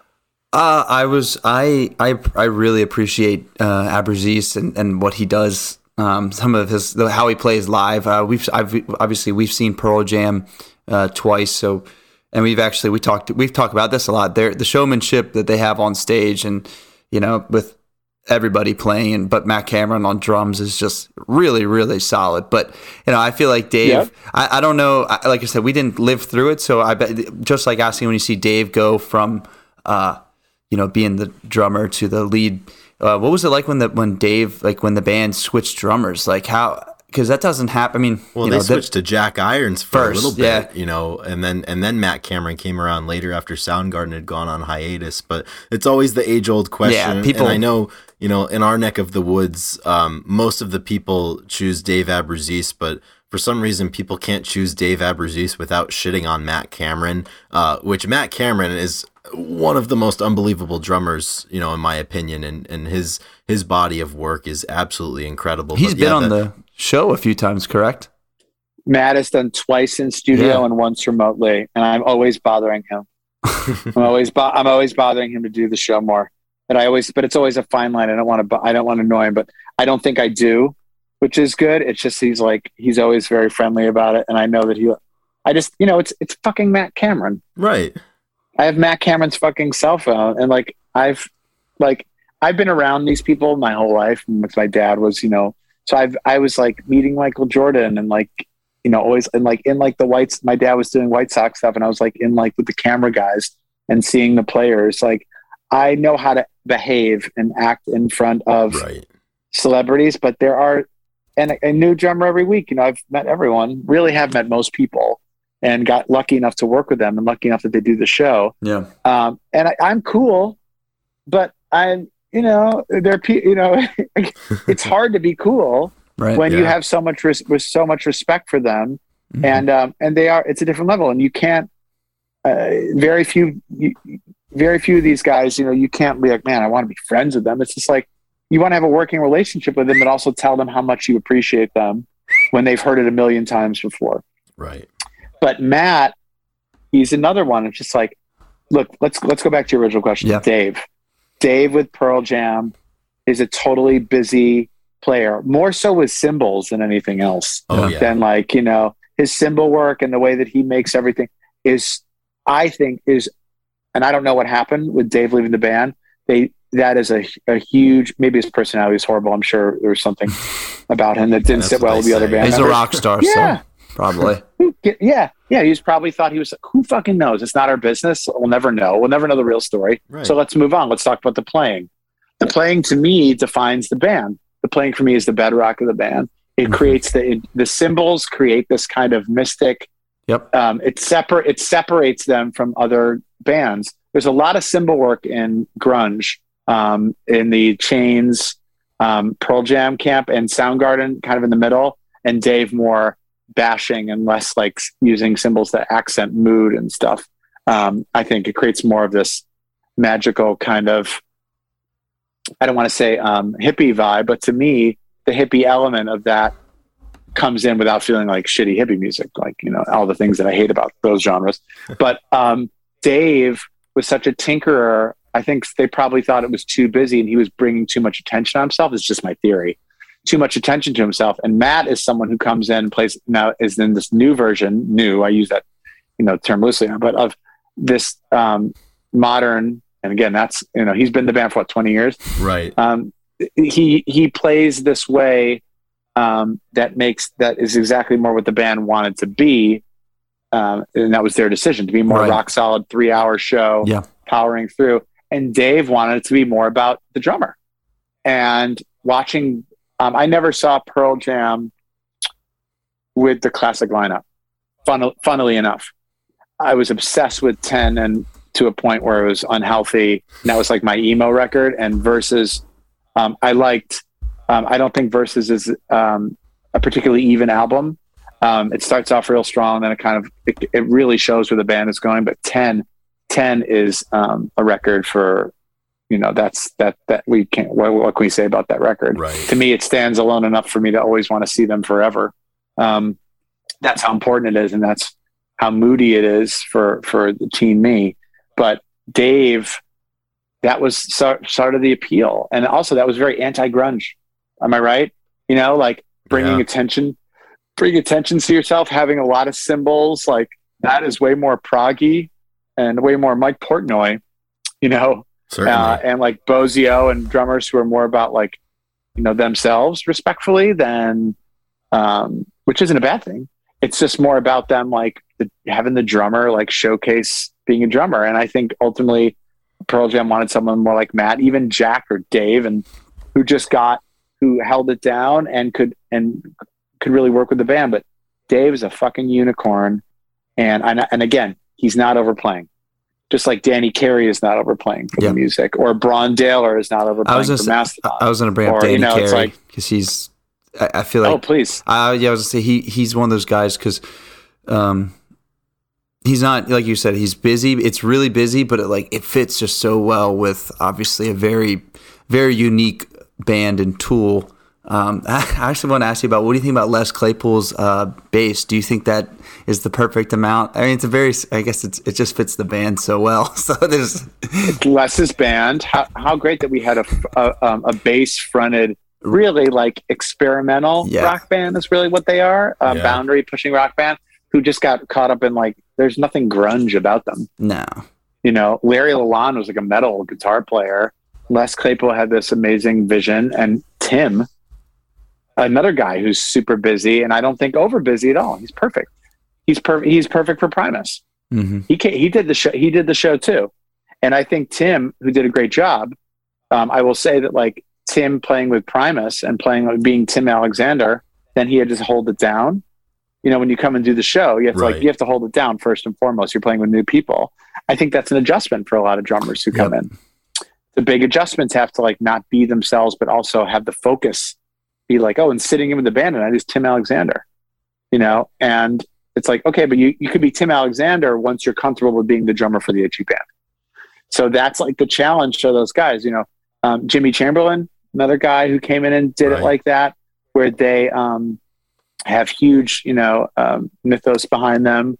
Uh, uh, their lore is bigger, and then they come in and then they have to like be a drummer for the HE band. But like, you also wanted to be Jimmy Chamberlin. It takes a minute to do that. Now that he came in and crushed it, you know, and knew what the gig was, and has and has music, enough musicality to shift up his playing. Um, so all these guys, and again, this is a bigger thing of drummers, especially for that era, um, you know their names, you know their playing styles. You really had connection to them as individuals, um, which is something that really started from like the '70s. For um, sure. and, and that's the '60s, you know, Beatles and stuff, um, where it became the drummer. Dare I say it, being a celebrity and being someone you cared about. You know, bass players, like you know, you knew their names. Like I'm not shitting on bass players, but I am because um, it's their choice. Drummers is big; they're in the center. There's lots of metal; they're hidden, but it's a big thing. And to make all these people personalities and then have their playing, which has a, its own a personality of its own, like whoa, Matt was totally way more Matt in Soundgarden because it's his band, mm. and so Mac can go and do. And Matt, listen to Jesus Christ pose. I fucking wore that song out on my card tape deck because I couldn't get over the drums. I still don't know how to play it. Uh, Jesus Christ um, Love it. My favorite, my favorite Soundgarden song of all time because it's so insane. And who would think of that, that beat for that song? And Cornell is out of his mind. And it's like it's like being stuck in a fucking tornado. That song, it's insane. It's not nothing grunge about it. It's a fucking nightmare. My band called Crumb Cake in high school did a song called "Your Maker," which um, came out. Um, I want to say it was influenced by that song, but it's just working the toms in a way that they're in your face. And then that's a, that song they were they were pushing that song on Headbangers Ball, Jesus Christ Pose, and it right. was done in such a metal video style. And there's Matt. It's. I mean, it's insane. It's insane. And I remember seeing him play it when they did that that last tour. I saw that last run with Soundgarden. And I also saw the reunion tour and they got there like 2015, um, or maybe a little earlier. But anyway, the point is, he, Matt was a busy player before he was in Pearl Jam, but he knew he listened. He's a drummer listening. He's like, I'm not going to be Matt Cameron as you know me in this band. I'm going to be a rock drummer. Right. Um, so he's in, Matt's another guy. When Matt does his solo stuff, it's still pretty much straight up rock uh, music, but like also that's that's his youth, and he doesn't have to play like that anymore the fan and me and you and you like we all just it would be great to hear him be mad but like that time is over now mm-hmm. and we have to accept it and it's hard just like it might be with dave um, uh, just like it's not with danny carey um, you know like they evolve and stuff and it's never the same but like it, that's the beauty of it and then the I just want to think basically that Pearl Jam made a musical decision ultimately. That's probably I probably just couldn't stand them. but let's just let's for our conversation just assume that like man. Well, yeah, I mean it's like we talk. I know? mean, kind of like you say. Um, I think you talked about it one of the interviews I watched. It's a you know it's a profession, and you know they're playing music, and they made a business decision to to make the band yeah. last for like last as long as it did, and produce a certain thing. And, and there is you know we all it's like entertainment, right? But it's also these these guys' livelihood. So they are they are working and they're doing working really hard to, um, you know, be a professional at it. And I think that sometimes I think the listeners don't really understand that, don't think about it. don't you know they don't think about it as much, but. Yeah, I think I think that's a part of it. It's a good point. I, I think fans can sometimes forget the aspect that, you know, these are artists and artists are going to want to go into yes. areas that are artistically stimulating and just like what we said if pearl jam put out a, a, record that's identical to 10 you know every three years since 1991 i mean what what stimulation will they get out of that? What excitement does that bring? So I think I think fans that are you know so fixated upon you know 28 year old Eddie Vedder cl- you know climbing up the rafters forget that you want to create different things as you get older and, and you become a different person. You have different experiences that you want to explore artistically. Hey, dudes, breaking news. It's everyone who's a hater and wants it to be like the old record. It, like that was me in high school and college and even like in my 20s. And, and if you still hold on to that, like you guys are more evolved because you're looking at a past genre for the most part. I'm sure you listen to modern stuff, but it's like everyone is just trying to reconnect with their youth. They're yeah. all just trying to reconnect exactly. with their youth, and that's what music is all about. And that's why we listen to it. That's why we still go to the shows. That's why I always ask for swag. I fucking love swag, even if I have too much of it or it fits weird. And I always need to have physical media, vinyl, because it is from a great time. Yep. And this is the only thing I I that's I wish for you guys. I wish that you guys were my age so you could feel that and you're doing you're doing as much as you can to get it now which is so I have so much admiration for that and so much uh, respect for your passion mm-hmm. about doing this. And that's why I'm here. And also that's why it's like, it gives me hope that although the numbers are small, like you guys can connect so hard with um, a generation music that you got to experience just later on. I never understood why kids my age were so obsessed with classic rock, like the Who and the Stones, and their and like all their parents, like who were like cool parents. And I go, you fuckers weren't even there for it. like you don't even like you're missing half the story because I was so deep in my in of the moment. And I go, you're all missing out on now. Right. I go, that was then. It's just like for you guys, and again, respectfully, I don't think your your artists are giving you, um, at least in the mainstream, and, and that has to do with media, has to do with consumption, that has to do with the technology. You're not getting the artists you deserve. So you're going back to find stuff that you connect with, not just with a band or two, but in a movement.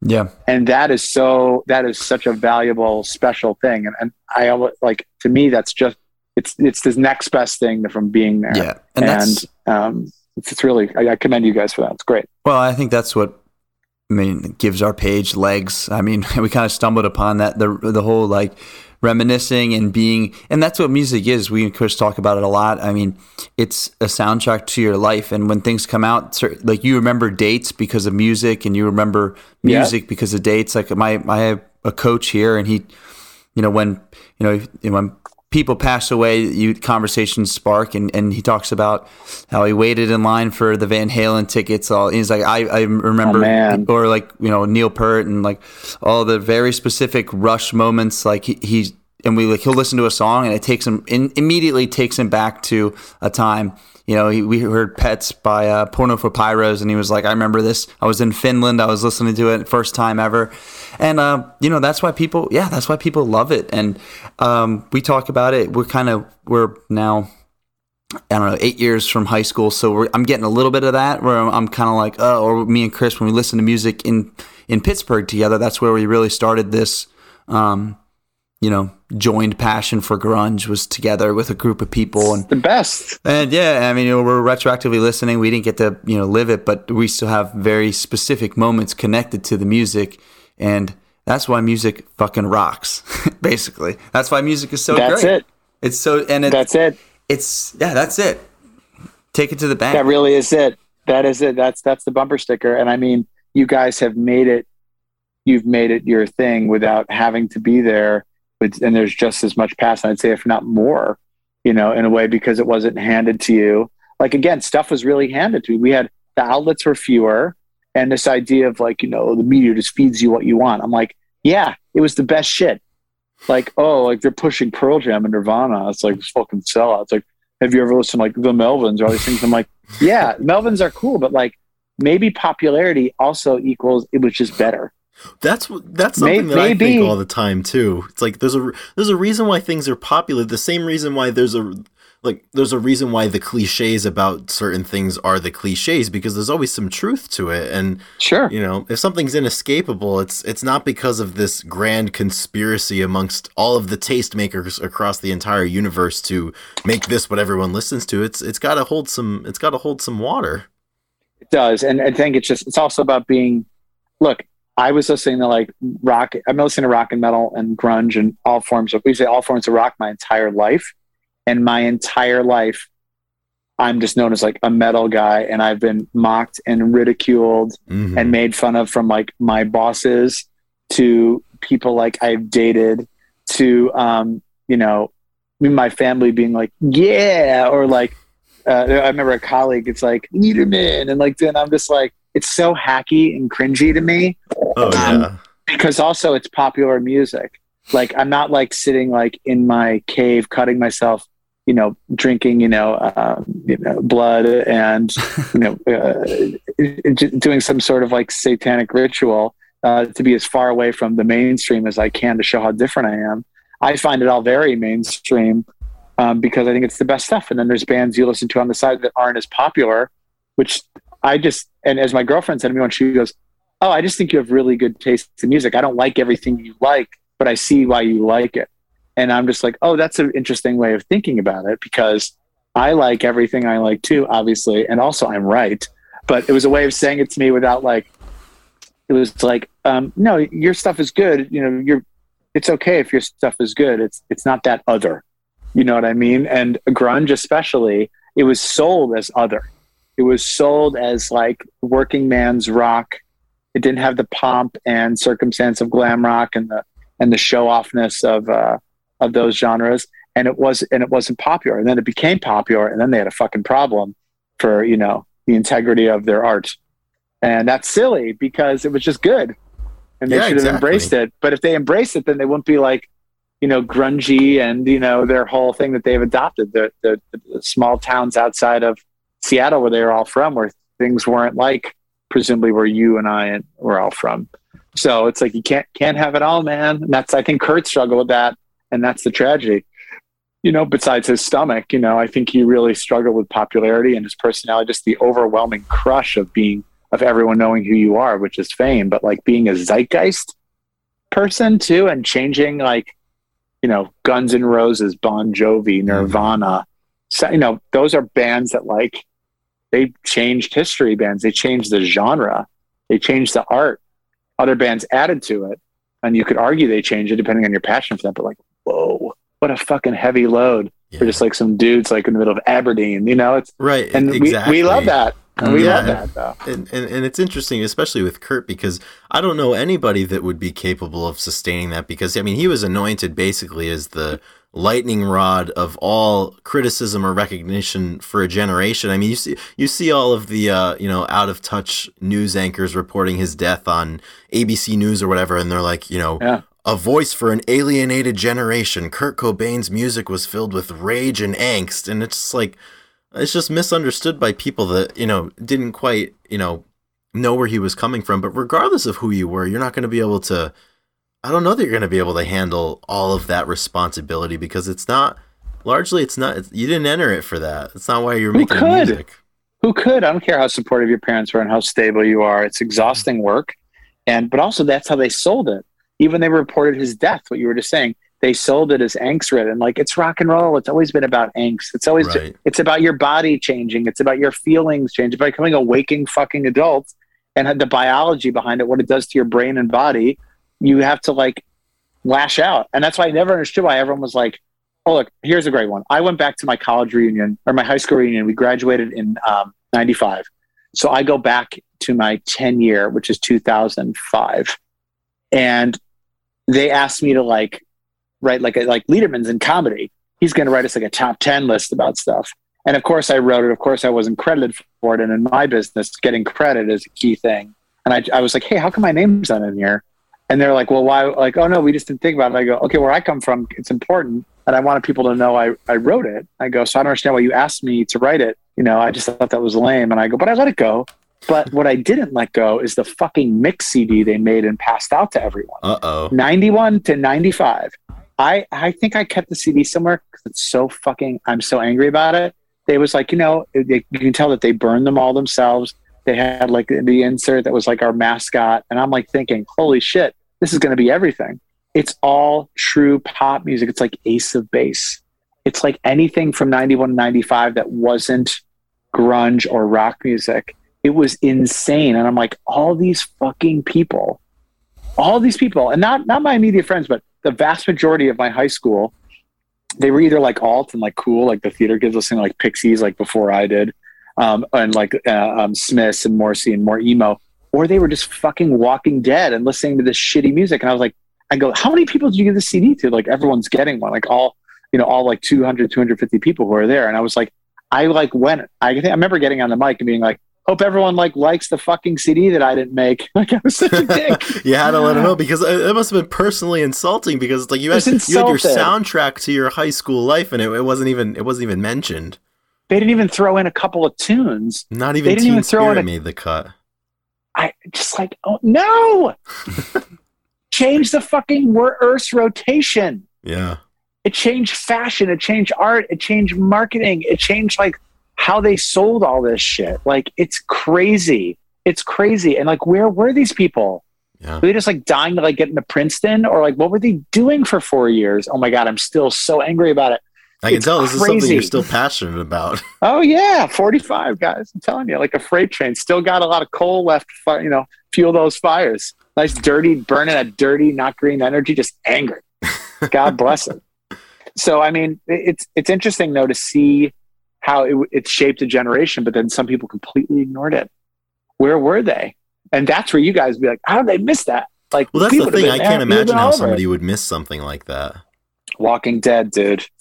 Walking Dead. And everyone listening to this podcast, God bless you because you care and you're interested in a great time for music. One of the one of the greatest time for, for music. It's the most PC way I can say it, without question. Mm-hmm. Without, I, we think it's the best, but there's no question that it was one of the greatest times for the creation of modern modern music. No question. Yeah. No question. I think ground shaking shit. Yeah, I definitely envy the uh, the rate at, at which, like you said, that you waited for stuff to come out on NV, uh, MTV and and I don't know the distribution of it seemed to, it just there was more. I feel like there was more build up around a lot of stuff than today. Um, that I didn't get to didn't get to experience as much. Got a little bit of it, and you, there's still some anticipation today. But I feel like I don't know. Doesn't seem as fun as it, it would have been back then, but oh well. Of course. Uh, of course. I mean, like, it's different. Still fun, but different. It's just, it's just, it's just, it's different. Yeah. And I think that's the way to, way to see it. I, I like when, when Lollapalooza was 93 and it was Beastie Boys on Ill Communication and Smashing Pumpkins on Siamese Dream, you know, that's the other side of this coin. You know, Smashing Pumpkins uh, are still considered alt they were considered alternative music. Mm-hmm. They were never considered grunge. Anyone that's like a local news report. Like today, the Smashing Pumpkins came with their brand of grunge rock.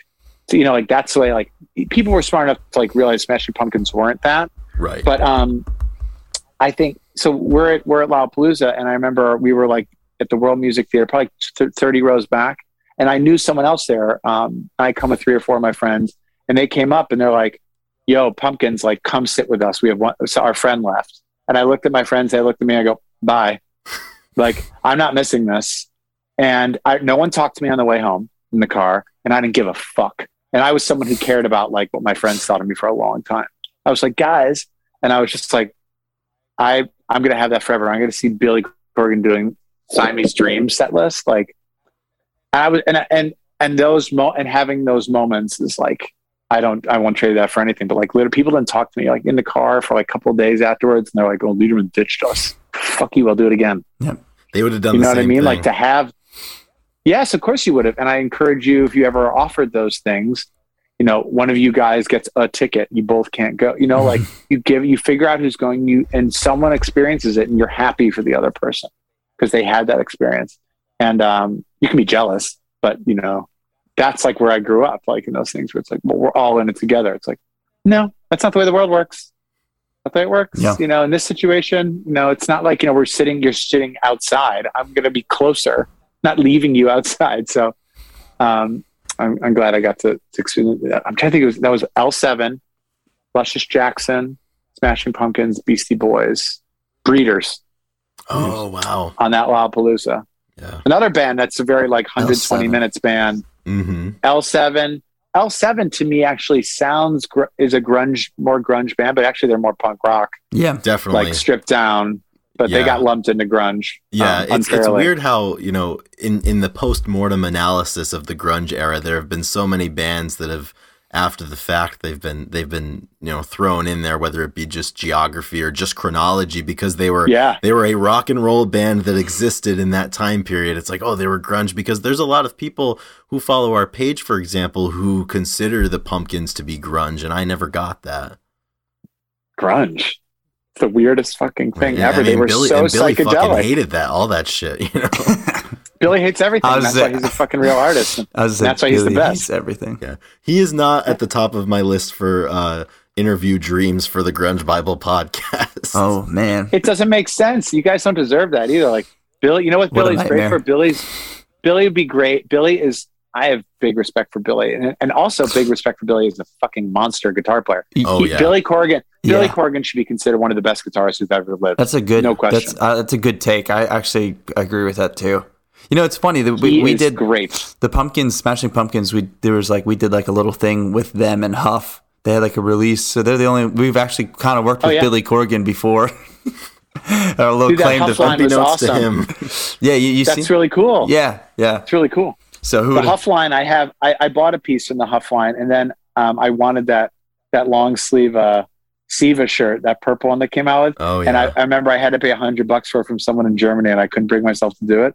But that's really cool. So, what did you guys do with with Huff and Billy? Was it like uh, just help? advertising the line or something? Or yeah. We just uh, the the day that they released it, they they paid for a couple of couple of advertisements on our page. So they gave us the uh, we saw all of the merch before they released it, um, and they paid us uh, what we felt was a was was pretty solid money to, to run a couple of posts and They gave us all the shared it stuff, to yeah. they shared it to the pumpkins instagram page which uh which was kind of cool um i i'm sure if billy ever saw grunge underscore bible on there he probably probably would have said never again but I love it. I love, but that's why I love. That's why I love. He's a true artist, and Yeah. like he wouldn't, he wouldn't be right for your show, but like he would be.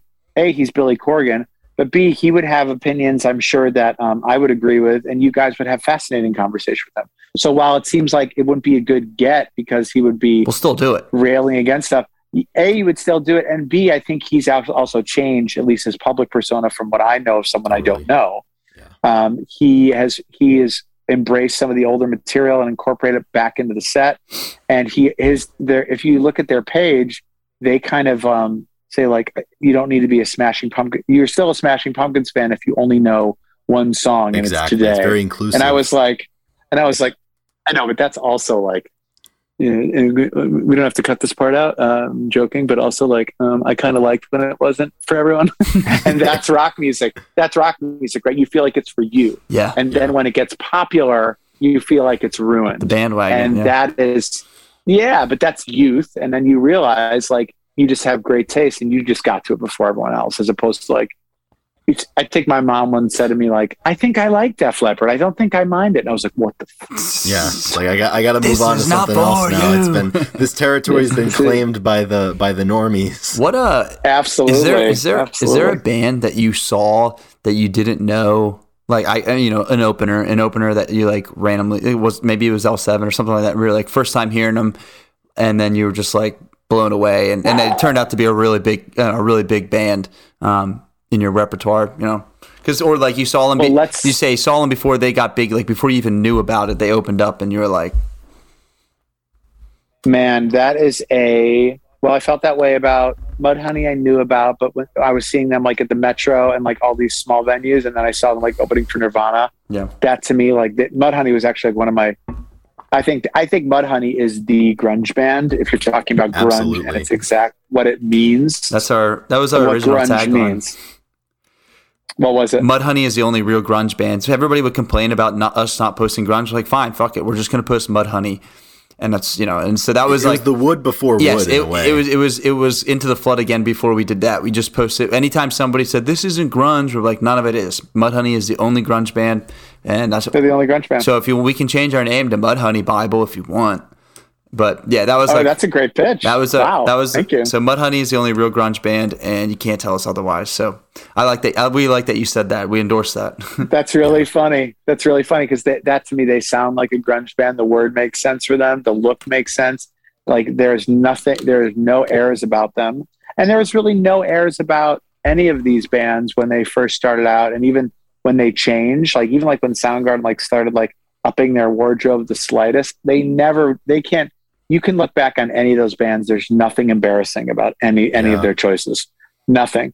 And I actually feel that way about the way I dressed. And I that's also a thing where I'm like, I don't have any era where I'm like super bummed out about something I did because and that makes you feel like I've always known myself a little bit and it also connected me to the grunge movement because I don't believe here's the thing, I don't believe in stage clothes. I think if you're a band that really needs stage clothes, like there's some rock bands that have like stuff like that and it's also uh, like it's slightly elevated Like but they could still pull it off. Like, well, Gwar's, I mean, that's, that's, I just mean like there's someone they're not. And they're like, finally, man, I can wear t shirt and jeans. Yeah. And it's just like, well, then wear t shirt and jeans. But I get it. But, um, I know- I know what you're saying, You know, though. personified that. Yeah. They, grunge, that was the, that was very relatable to me. And then even taking my clothes down another notch, like at Nirvana, I think pretty sure I was wearing green, just like um, green shorts, like army shorts. I had a long sleeve thermal on and then a t shirt over it. And I was like being carried in the pit. And I'm like, my people, Yeah. you know, like whatever. But it was, um, it, it, at least it wasn't like, you know, um, all my friends who thought they were deadheads and grew their hair out. And, you know, they're the ones who like shorted people on bags of drugs and, and were, and were bad at, um, bad at selling drugs and thought they were all, they didn't understand like what the movement was, but they were wearing tie dye shirts and Birkenstocks and not showering. And I'm like, so then you're less trustworthy now and you're worse people, but you're mm-hmm. adopting this. Like they didn't even understand. And I would look back and I'm like, oh, I'm so glad I never did that. There's so many there's Okay. so many fan bases that have those kind of extraneous like membership dues just to get into the club oh. and it's like if if, Oh, if you're gonna hang your hat on something like that it's like well what does the music is does the connection of the music even really matter if that's what you're you know Right. allocating on? Because you can connect to anything regardless of where you come from or regardless of what your perspective is. And that's the thing that's most fascinating to me talking to any music fan is just you know getting a, a point in time and understanding where they were coming from and what made them connect to that music. Because it's it doesn't matter Yeah. where you come from. If if you connect to it you connect to it. And your connect connection is just as genuine as mine Teen angst is real. Um, smells like teen spirit. I mean, like, do you think Kurt even knew? Kurt had no idea what he's like. You know, was was it was written on the wall about him by a girlfriend. yeah So, like, do you think he think he was crafting the next you know movement um, for for you know next youth movement? He was just going with his art, and his art. That kid was tapped into what so many other kids were waiting to be tapped into artistically, and that was that. That was Nevermind. I mean, what what the fuck? That's that is a heavy fucking weight to carry. Couldn't Yeah. even imagine that. Who the fuck is equipped No one. equipped to make such art. No one. And uh, and that's a guy who came from the the home life that he came from, and it was like it's amazing that we got three. Um, I think three perfect records out of uh, out of out of that guy. man Yeah, Man, there's no um there's no there's no course you can take and there's no how-to book that you can read to prepare yourself for something like that and I That's think right. fame is one of those things that everybody who doesn't have it wants it and everybody who has it um you know realizes that it's not what they not what they thought it was when they wanted it. Yeah. absolutely, and it's it's it's it's the same. It's this, no matter what the music is, it's the same thing. But now, I mean, it's like that's having social media now too, and people really they still haven't learned those lessons. They still think it's cool to be famous. It's more than ever um, because anyone can be famous now. Yeah, I mean, it's that so accessible now and and I think much the, easier. Yeah, and and the barometer for what constitutes fame, I think, is uh, may may have, may have lowered a little bit with just you know how accessible it is and how seemingly easy it can be to you know find a huge audience, and and that's something I kind of wanted to get your opinion on. You know how things have changed in, in social media with music and, and entertainment and show business and everything. Do you think it's uh I don't know if diluted is the correct word, but it's certainly impacted those spheres. And and um, do you think it's it's for the better or is is it for the worse? Like everything else, it's pros and cons. Yeah. I do. I think there is something magic about having less access to your heroes and your cultural influencers. And I think something is lost there. This idea that like the message is more pure sort of holds up depending on who it is, that they can reach out to the fans directly. But also before they reach out those messages, most of them still talk to their managers and publicists. And I think it's just delivered in a more seemingly more direct way. Um, but I think with more people, it's just like going to dinner. if I go to a dinner and I'm with um, someone I want to catch up with, um, I'm there to catch up with them. And if I go to a dinner, I want to be with someone specific and there's a million people in there, I'm not going to have my experience is going to be more fragmented. And you might have some great moments, but I mean, that's like a good analogy as I can make it because the you, what you're trading for, what you're trading off here is everyone has an opinion and everyone's out there. And I think that's all great, but it's also the problem with like modern progressive issues where everyone gets a trophy and everyone should be heard. And it's like, yeah, that's great. I just don't think that necessarily is good for society. And if we're part of the bigger thing, which is society and making sure that everything is humming, if some people have to know when to fold and be like, I'm not good at this, or this is not my area of expertise. Everyone's an expert. Everyone needs to be heard. Everyone thinks that they have a right to be famous and entitled to a career and privilege. And I think that's awesome. But society isn't set up for that. And so with social media that way, I'm I'm just worried that there's so much noise that I can't concentrate on that thing that I'm really interested in, that person I'm eating dinner with, because everyone else is so fucking annoying. You know? And it's like that might sound a little bit old manny and and I think there's so many benefits to being able to put your stuff out there to be able to turn the camera on yourself and say I have something to say. But with that great power it's not comes great responsibility. It just comes a more chaotic world that needs um, needs and I don't want to say more rules and regulation but it just requires a different kind of filter. And I am not smart enough or interested in figuring out what that is. I'm just interested in um, being surrounded by good art and good good people. And I think that becomes much, much more difficult when everyone um, thinks they're important is just as important as the next person, as opposed to saying, Hey, I'm not good at this, or I'm not, this isn't my area. And there's very few people who can do that now because then they think that's a sign of weakness. And I think that's kind of the thing now where it's like, Hey, I don't know, or um, I'm going to ask a question. And those things are looked at as weakness. Um, and this is a bigger philosophical rant, but I do think social media is oozing into all these all these areas and it also affects art because also we're losing everyone's putting stuff out we're also losing um, the filter of labels and um, those gatekeepers which sometimes really fucked us and sometimes gave us some of the best shit ever so it's all a dual-edged sword right it's, there's just more noise now and it takes a bigger filter like i said to, to sift out the shit which is a bigger ask. I mean, we need bigger filtration machines. Absolutely, the so, whole infrastructure's gotta gotta update a little bit. it's hard. I don't I don't know what the I don't know what the solution is. I just I'm just I'm worried that we're not gonna we're not we're gonna you know not that rock is dead or any of those things, but we're gonna miss out on um, the next evolution of of rock music and what that is because everyone is I don't know everyone's everyone's got access to do whatever they want and I don't know I don't know if our if our gatekeepers exist or or their taste is particularly good. so we'll we'll see we'll see. Who knows?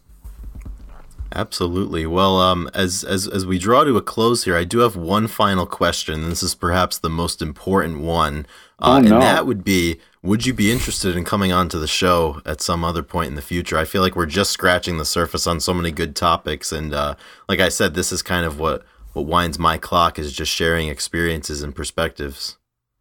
Absolutely. I mean, there's so many there's so many topics. You guys have done such a great job of just scanning titles. Um, so many, you, you know, anytime you're focused on a particular subject, it's so hard not to deviate and connect it to something else because it's all from there's so many things happening. Right. Like we didn't even talk about like all the records happening in 91. We didn't talk about like drummers specifically. It's, there's so much stuff out there and to narrow some focus and to just also stay on one album um, one artist uh, is so difficult. You felt that all these people were so intertwined and their destinies were intertwined, and the listeners were so um, connected to them. And um, I think we're we are losing that a little bit in this in this time. And um, I will say, um, as my my my one of my parting messages here is to keep going to shows, to keep seeing as many live shows as you can and supporting bands however you can I'm oh, very yeah. lucky that I've been able that I have access to get into shows and and and um, experience them. And whenever I can, um, I still try to purchase um, merch or re- limited physical releases or do what I can. Um, sometimes I forget. Sometimes I get lazy. but especially up and coming bands that you love. Um, support them any way you can to keep it around. And if you have kids, put that fucking music right in front of them and be be relentless about it um, because it's so important. It's so important to pass this gift down to um, other uh, to younger generations. And that's where I say thank God for the internet because that's why it's all out there. And all the people who criticize Grunge Bible, go out there and find it yourself and send something over to these guys that that you, they might not have seen, and then see if they'll put it up, as opposed to saying like, "Why don't you?" Uh, we all have the power to do on our own now, thanks to our the internet and our high speed connection. Go put the time in. Go waste your time finding stuff like everybody else has done, and send it to these guys who are doing the Lord's work here by uh, pushing out this music, uh, which uh, uh, I don't want to steal from Cronkite, but is my greatest generation of of music right here um, on multiple levels. So I just want to say, um, remind everyone how how much you know what a great job that um, you guys are doing by uh, having the page up in the podcast. Big fucking uh, ups to you guys for sure for all the work you've done. Thanks. It's, it's uh, very encouraging hearing that from from you and getting some support. We love we love to hear, right, Chris? It's always a good reminder. Oh yeah, it's a good reminder that you know this shit actually. I guess people people enjoy it, but we do. It's it's always so funny. It's always a strange concept that I still haven't grown to understand that people enjoy. Just like Nirvana, we were reluctantly thrown into fame here, just doing. That's right. Just doing, yeah. dude. I'm telling you, I the drummer program I do. Sometimes I think it's thankless. Yeah. And I'm just like, because we're, I mean, I come from a, music was always a hobby. And if it went somewhere bigger playing it, I'd be up for it. But I always knew like I'm a comedy person just as much as a music person. Yeah. The passion is different because I view comedy as work. And I told you before I didn't want to make music work. Right. But like, I'm just like, yo, I had Jimmy Chamberlin last week. Yo, I think, I think I'm going to book Tommy Aldridge next year, who's the drummer for Whitesnake and like Black Oak, Arkansas. Nice. And I'm like, who gives who gives a shit about this? And I'm like, you know, even if it's only a handful of people, the community sees what I'm doing, and there's people who are appreciative of what of what I'm trying to do. And um, I don't want any fame or celebrity or anything of it, and I'm not even in that position to do it. I want to be behind the scenes, and I want to bring this um, knowledge and information of like, hey, drummers are important. Uh, drummers from specific bands or genres even like of Instagram and like guys guys and girls who haven't had a gig yet who are people love their playing. It's about moving this art that we all love um, in multiple areas up into the mainstream into people's um, subconscious. And you guys are doing that with grunge music and beyond. And uh, you should keep having questionable choices of bands over and over again because if you did everything, if it was all you guys said the big four. I think of the metal big four, you know, the Metallica, Megadeth, Slayer, Anthrax. but you guys doing the big four. What, so the big four of grunge is Nirvana, Pearl Jam, Soundgarden, Alice in Chains. Yeah. Yeah. Look at me. I'm very smart. You're right on top. Um, I really, I've done it again. And then people say, um, what about Scott? For Scott Weiland. Stop it. That's the Okay. Okay. I'll and tell you what. grows I, from there. Look, I my biggest touring. I toured with. We opened for Meatloaf, and I opened for Velvet Revolver. And Velvet Revolver Hell is yeah. basically, you know, half half of Guns N' Roses and seeing Scott every night. Yep. And there's no doubt he was a fucking rock star and a legend in that whole band, obviously. Yeah. But I don't I don't know if STP belongs there. I don't I don't think so. But that's just my opinion. But God bless them for their work and and everything they and the, the the joy of their music they brought to a lot of people. But that's why we have the Grunge Bible podcast and we can talk about you guys can talk about these things. Yep. And uh, yes, to answer your question ten minutes ago, I'd love to come back and let's figure out more things and let's um, let's let's work um, let's work on uh, uh, beefing up this guest roster for you guys and figuring stuff out. I'm, I'm Yeah. proud to support and I'm happy and honored to be here. Yeah, Thank you. our goal our goal is going to be get to get Dave Grohl and uh, Taylor Taylor on the pod before you get them on your drummer ro- uh, rotating Yeah, drummer we'll race you there. Yeah. son of a bitch. I have a I don't know I don't know why, bitch. but I feel good about our odds. I just feel like we're catching we're pulling steam right now. You've got the great Eric Leiderman.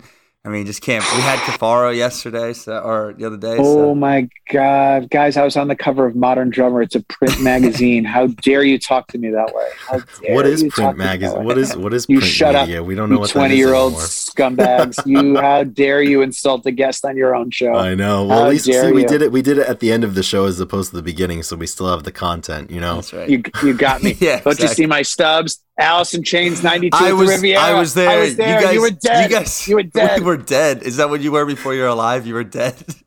No, you were dead We were as far as. I'm concerned. You were dead. We're dead. You we're were alive, absolutely we're dead. dead. Ah, well, this is great. a- Uh, absolutely. yeah, I really, um, I love hearing that. I love knowing that someone went to all these shows. Like it's kind of, it's kind of cool to talk to people that, yeah, that saw Nirvana firsthand, and uh, that was kind of the goal about this whole lengthy podcast, probably the you know longest podcast we have right now to date. But that's the whole idea: is connecting uh, people that were there with people that weren't there, and and how it all intertwines. And that's why coming back to it, that music fucking rocks.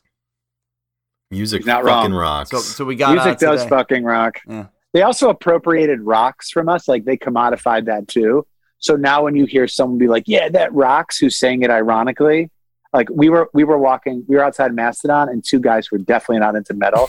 oh, you guys rock! And like they were like, "Yeah," and like they were definitely like hip hop heads. Like I don't Oh, give yeah. a shit, but I'm like, don't use rocks against me. It's already like it's like a Gap ad enough as it is. The holidays rock at the Gap. You know, it's like okay, okay. It's just like, but don't shit on it. Fucking this shit rocks, dude. Fuck off. Hundred And percent. I also and also like we don't. I don't want to hear this shit slaps or like I don't want it. I don't want it people to modern it up. Someone else was pitching a, a metalhead's like, dude, slaps has been around for a while, and I go, I don't give a fuck about slaps. Fucking rocks. Get out of here. slaps. And then they call me rocks. Slaps. This goes hard. Exactly. Okay, goes goes but Uh, rocks forever. Rocks forever, dude. Hundred percent. Well, Eric Leiderman, thank you so much for uh, spending some time with us the last couple of hours. Uh, we'll keep in touch. We'd love to have you back on, and uh, would love to give you a shout if uh, we, we can make it down to New York and uh, spend some time. Yeah, anything you want to anything you want to plug uh, before we go for our thousand people that are listening each week?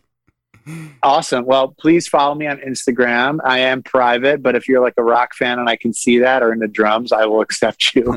um, it's ERX11 on Instagram. But most importantly, please watch Late Night with Seth Meyers. Mhm. Um, uh, during the week, we air at 1235 or 1237. And of course, you can day. catch us on you. There you go. Thank you. You Rudd- can watch Paul us on Rudd. YouTube. Paul Rudd, World's Sexiest That's Man right. Says People Magazine. Yeah, but please watch please watch the show.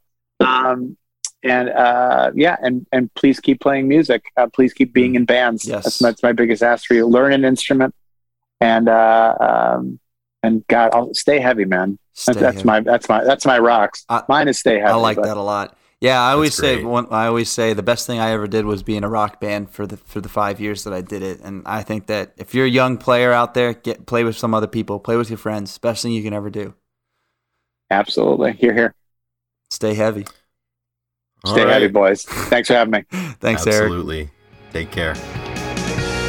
All right, so that was Eric Leiderman, and uh, a conversation that personally I really, really enjoyed. You know, um, even beyond the podcast and beyond Grunge Bible and the Grunge Bible podcast and everything. Just as a as a person who has a passion about music, it's always really, really fun to be able to sit down and and and talk with somebody who shares that passion. And uh, as you can tell, uh, not only is Eric very, very knowledgeable, he's very, very passionate, and he's got a lot of great experiences that, you know, maybe you have similar experiences or maybe you can identify with them. So we're really hopeful that you enjoyed that conversation because we certainly did. We'll be looking forward to possibly having him back on in the future and kind of maybe um, you know go back and talk about some stuff that we missed. There's a ton of stuff to talk about.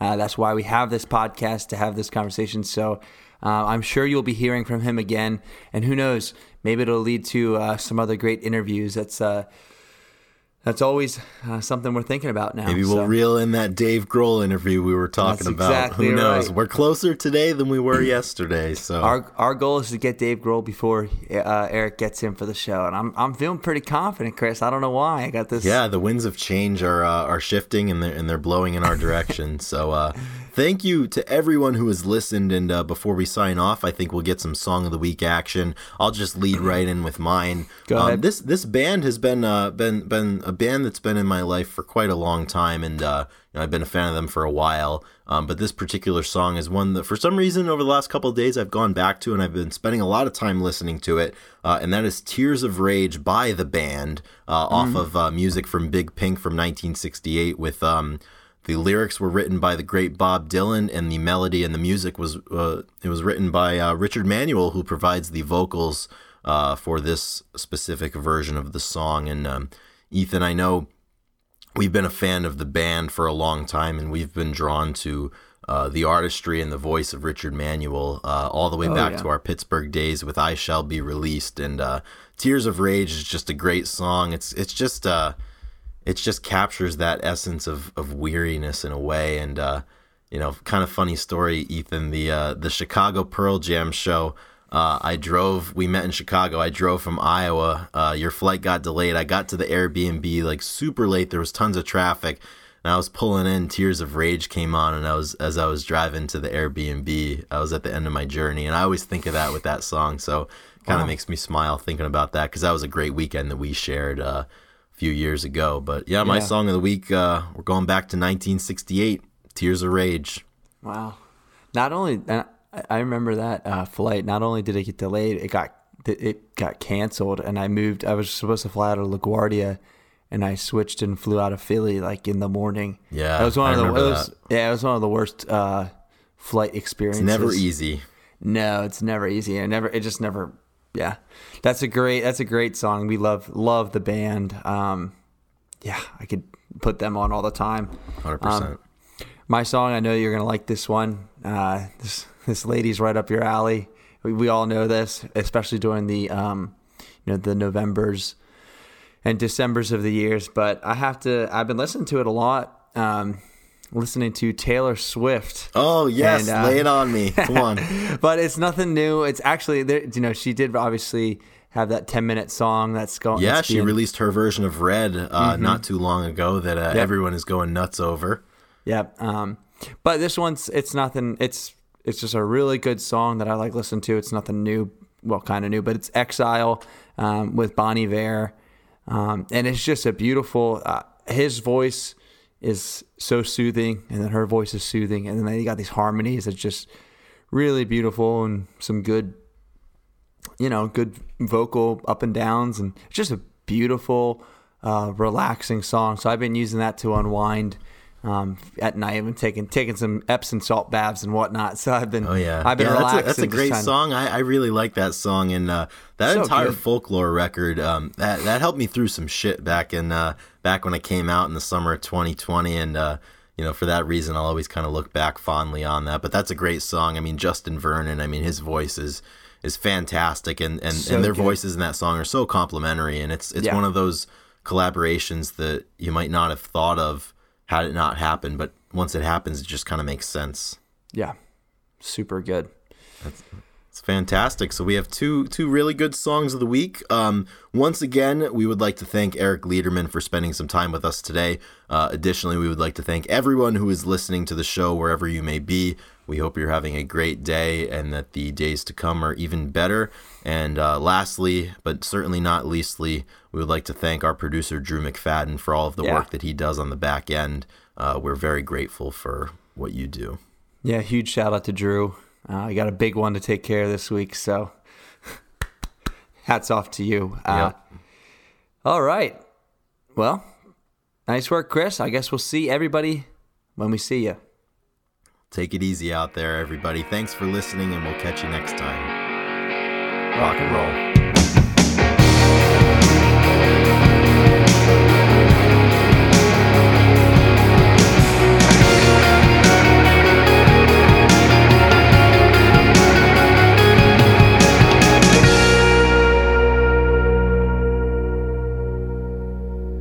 Like, I, you know, everything's being recorded, so you feel like, you know, everything's being Yeah, it's hard. It's hard to like, you know, just kind of.